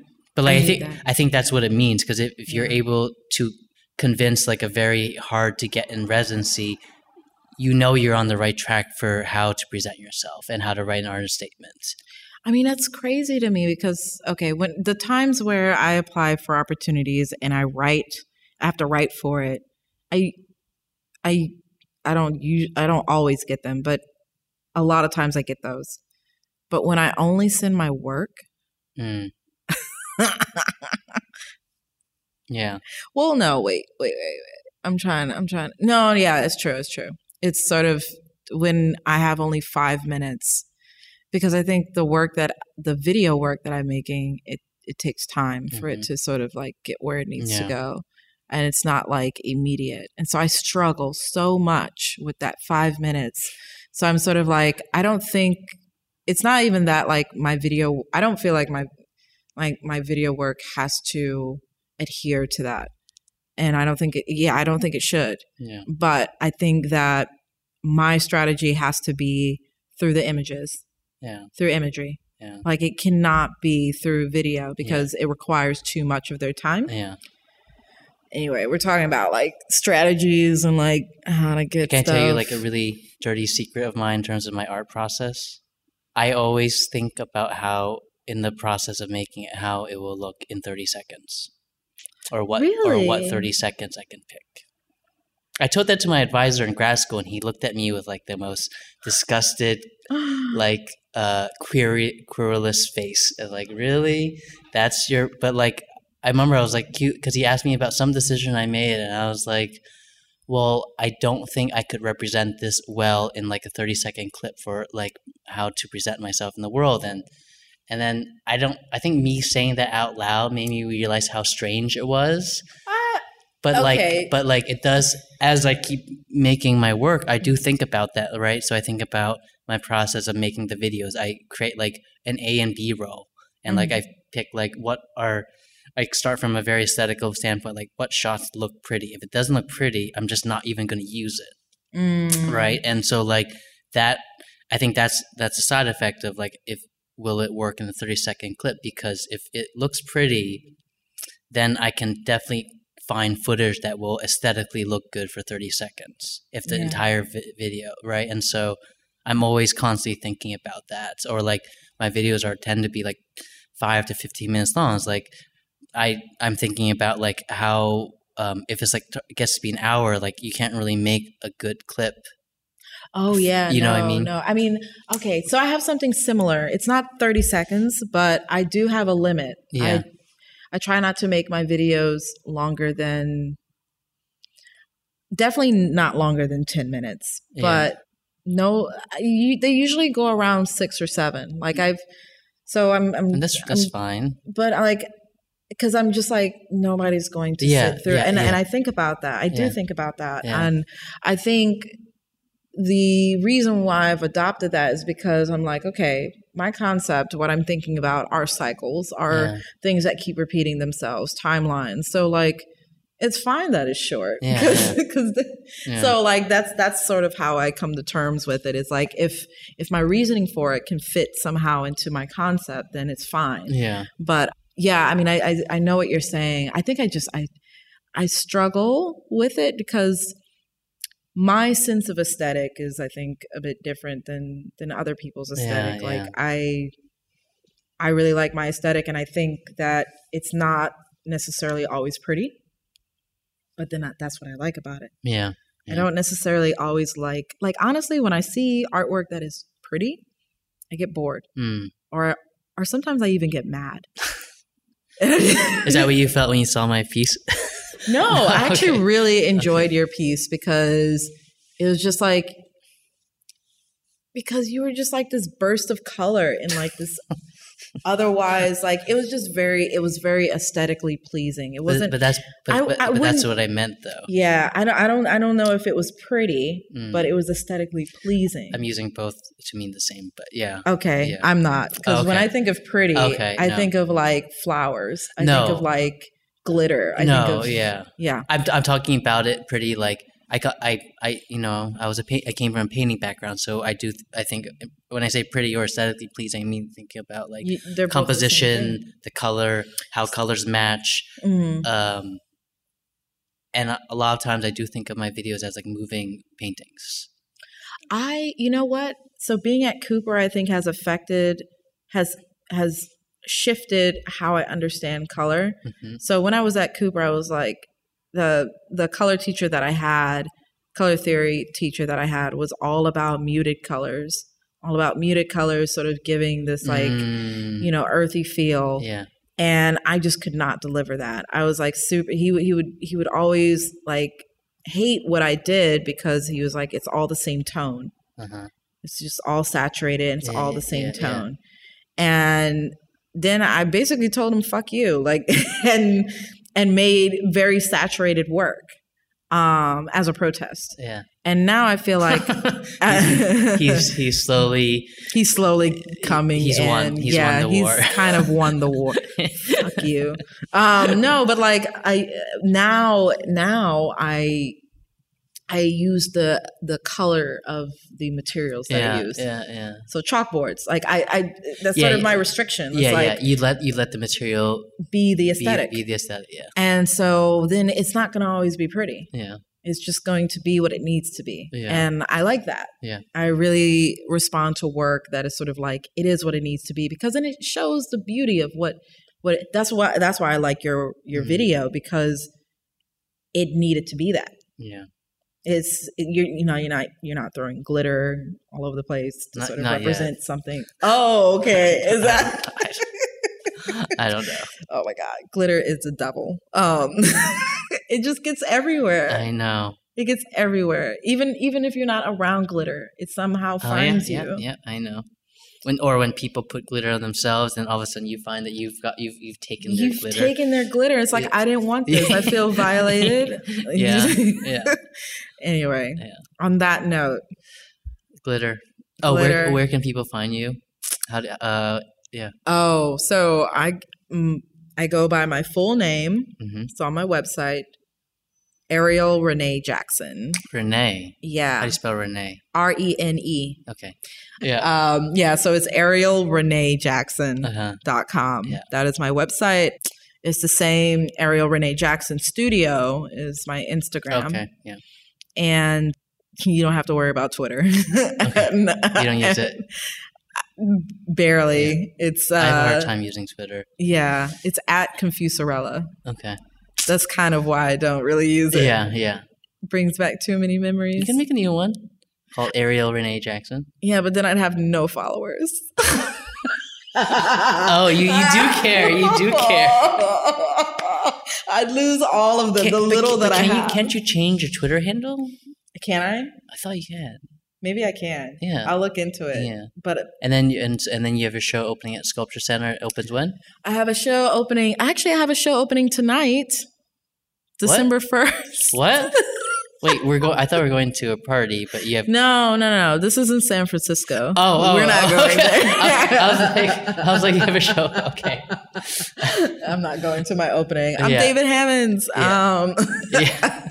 no, it's in San Francisco at the Guerrero Gallery. Um, Okay. It's a show about uh, or thinking about the contemporary influences of W. Du Bois, different graphs Okay. that he made, sort of trying to turn uh, graphs that make sense of sort of information pertaining to Black people at the time. Yeah.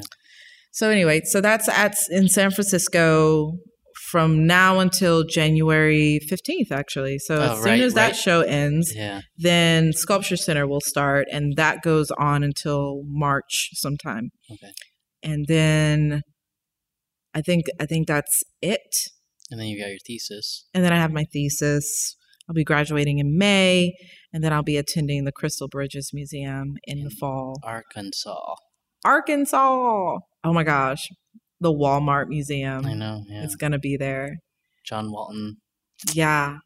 I'm like, I met my friend. You, I, if you're gonna meet him tonight, Okay. he was like he he showed at Crystal Bridges, and he was like worried.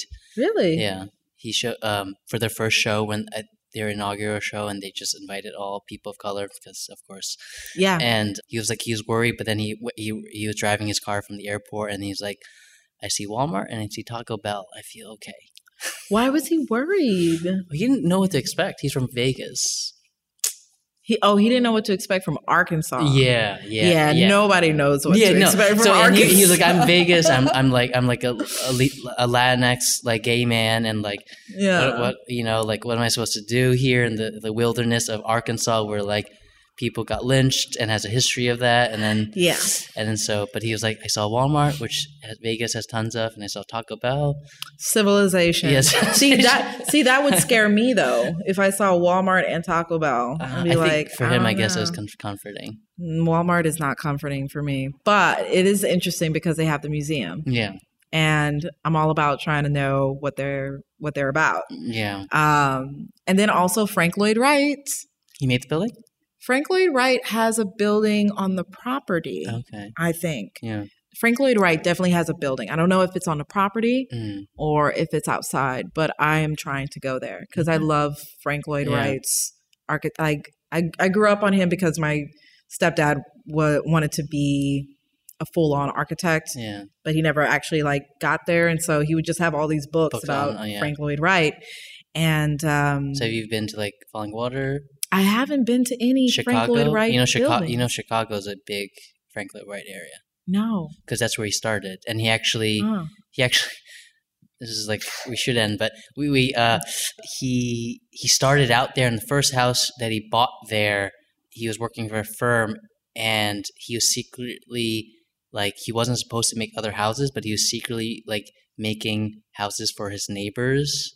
Oh. to I think I'm not sure both probably to practice and also to make additional money. So it's like this entire block of like unofficial Frank Lloyd Wright houses, but they're every you go there and it's acknowledged that they're Frank Lloyd Wright houses. Oh, that's so dope. Yeah, and so he was based in Chicago, so they're like Frank Lloyd Wright tours, and like he's Mm. designed a lot of stuff. I mean, like, okay, I, I may be like, when I say I love Frank Lloyd Wright, when I think about him, I think of my childhood Mm, um, because of those books. yeah, But I now that I'm an adult, it's like I don't want to.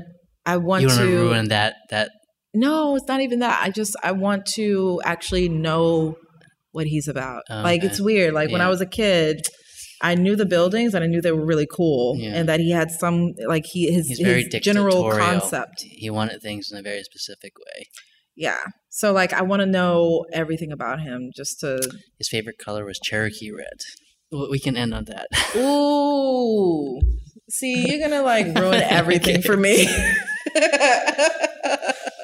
Cherokee red. That's his favorite color. Why, A lot- Frank? A lot of these interiors were painted Cherokee. Red. Isn't it just red? it's, yeah. Just, what you just I think it's Cherokee red. It's one of those. It's one of those like yeah. racist colors. Yeah. But. Bitch, this is red. Yeah. okay. All right. Thank you, Ariel. Thank you. Mm-hmm. Yeah.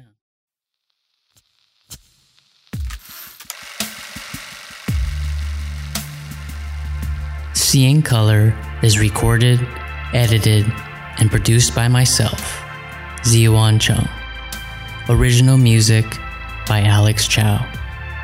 You can find more information on the website www.seeingcolorpod.com or on Instagram, Twitter, and Facebook under the handle Seeing Color Pod. If you enjoyed this show, please go to Apple Podcasts or iTunes and give Seeing Color a five star review. This really helps others discover the show and provides greater visibility for everyone on Seeing Color. Again, thank you so much for listening, and goodbye for now.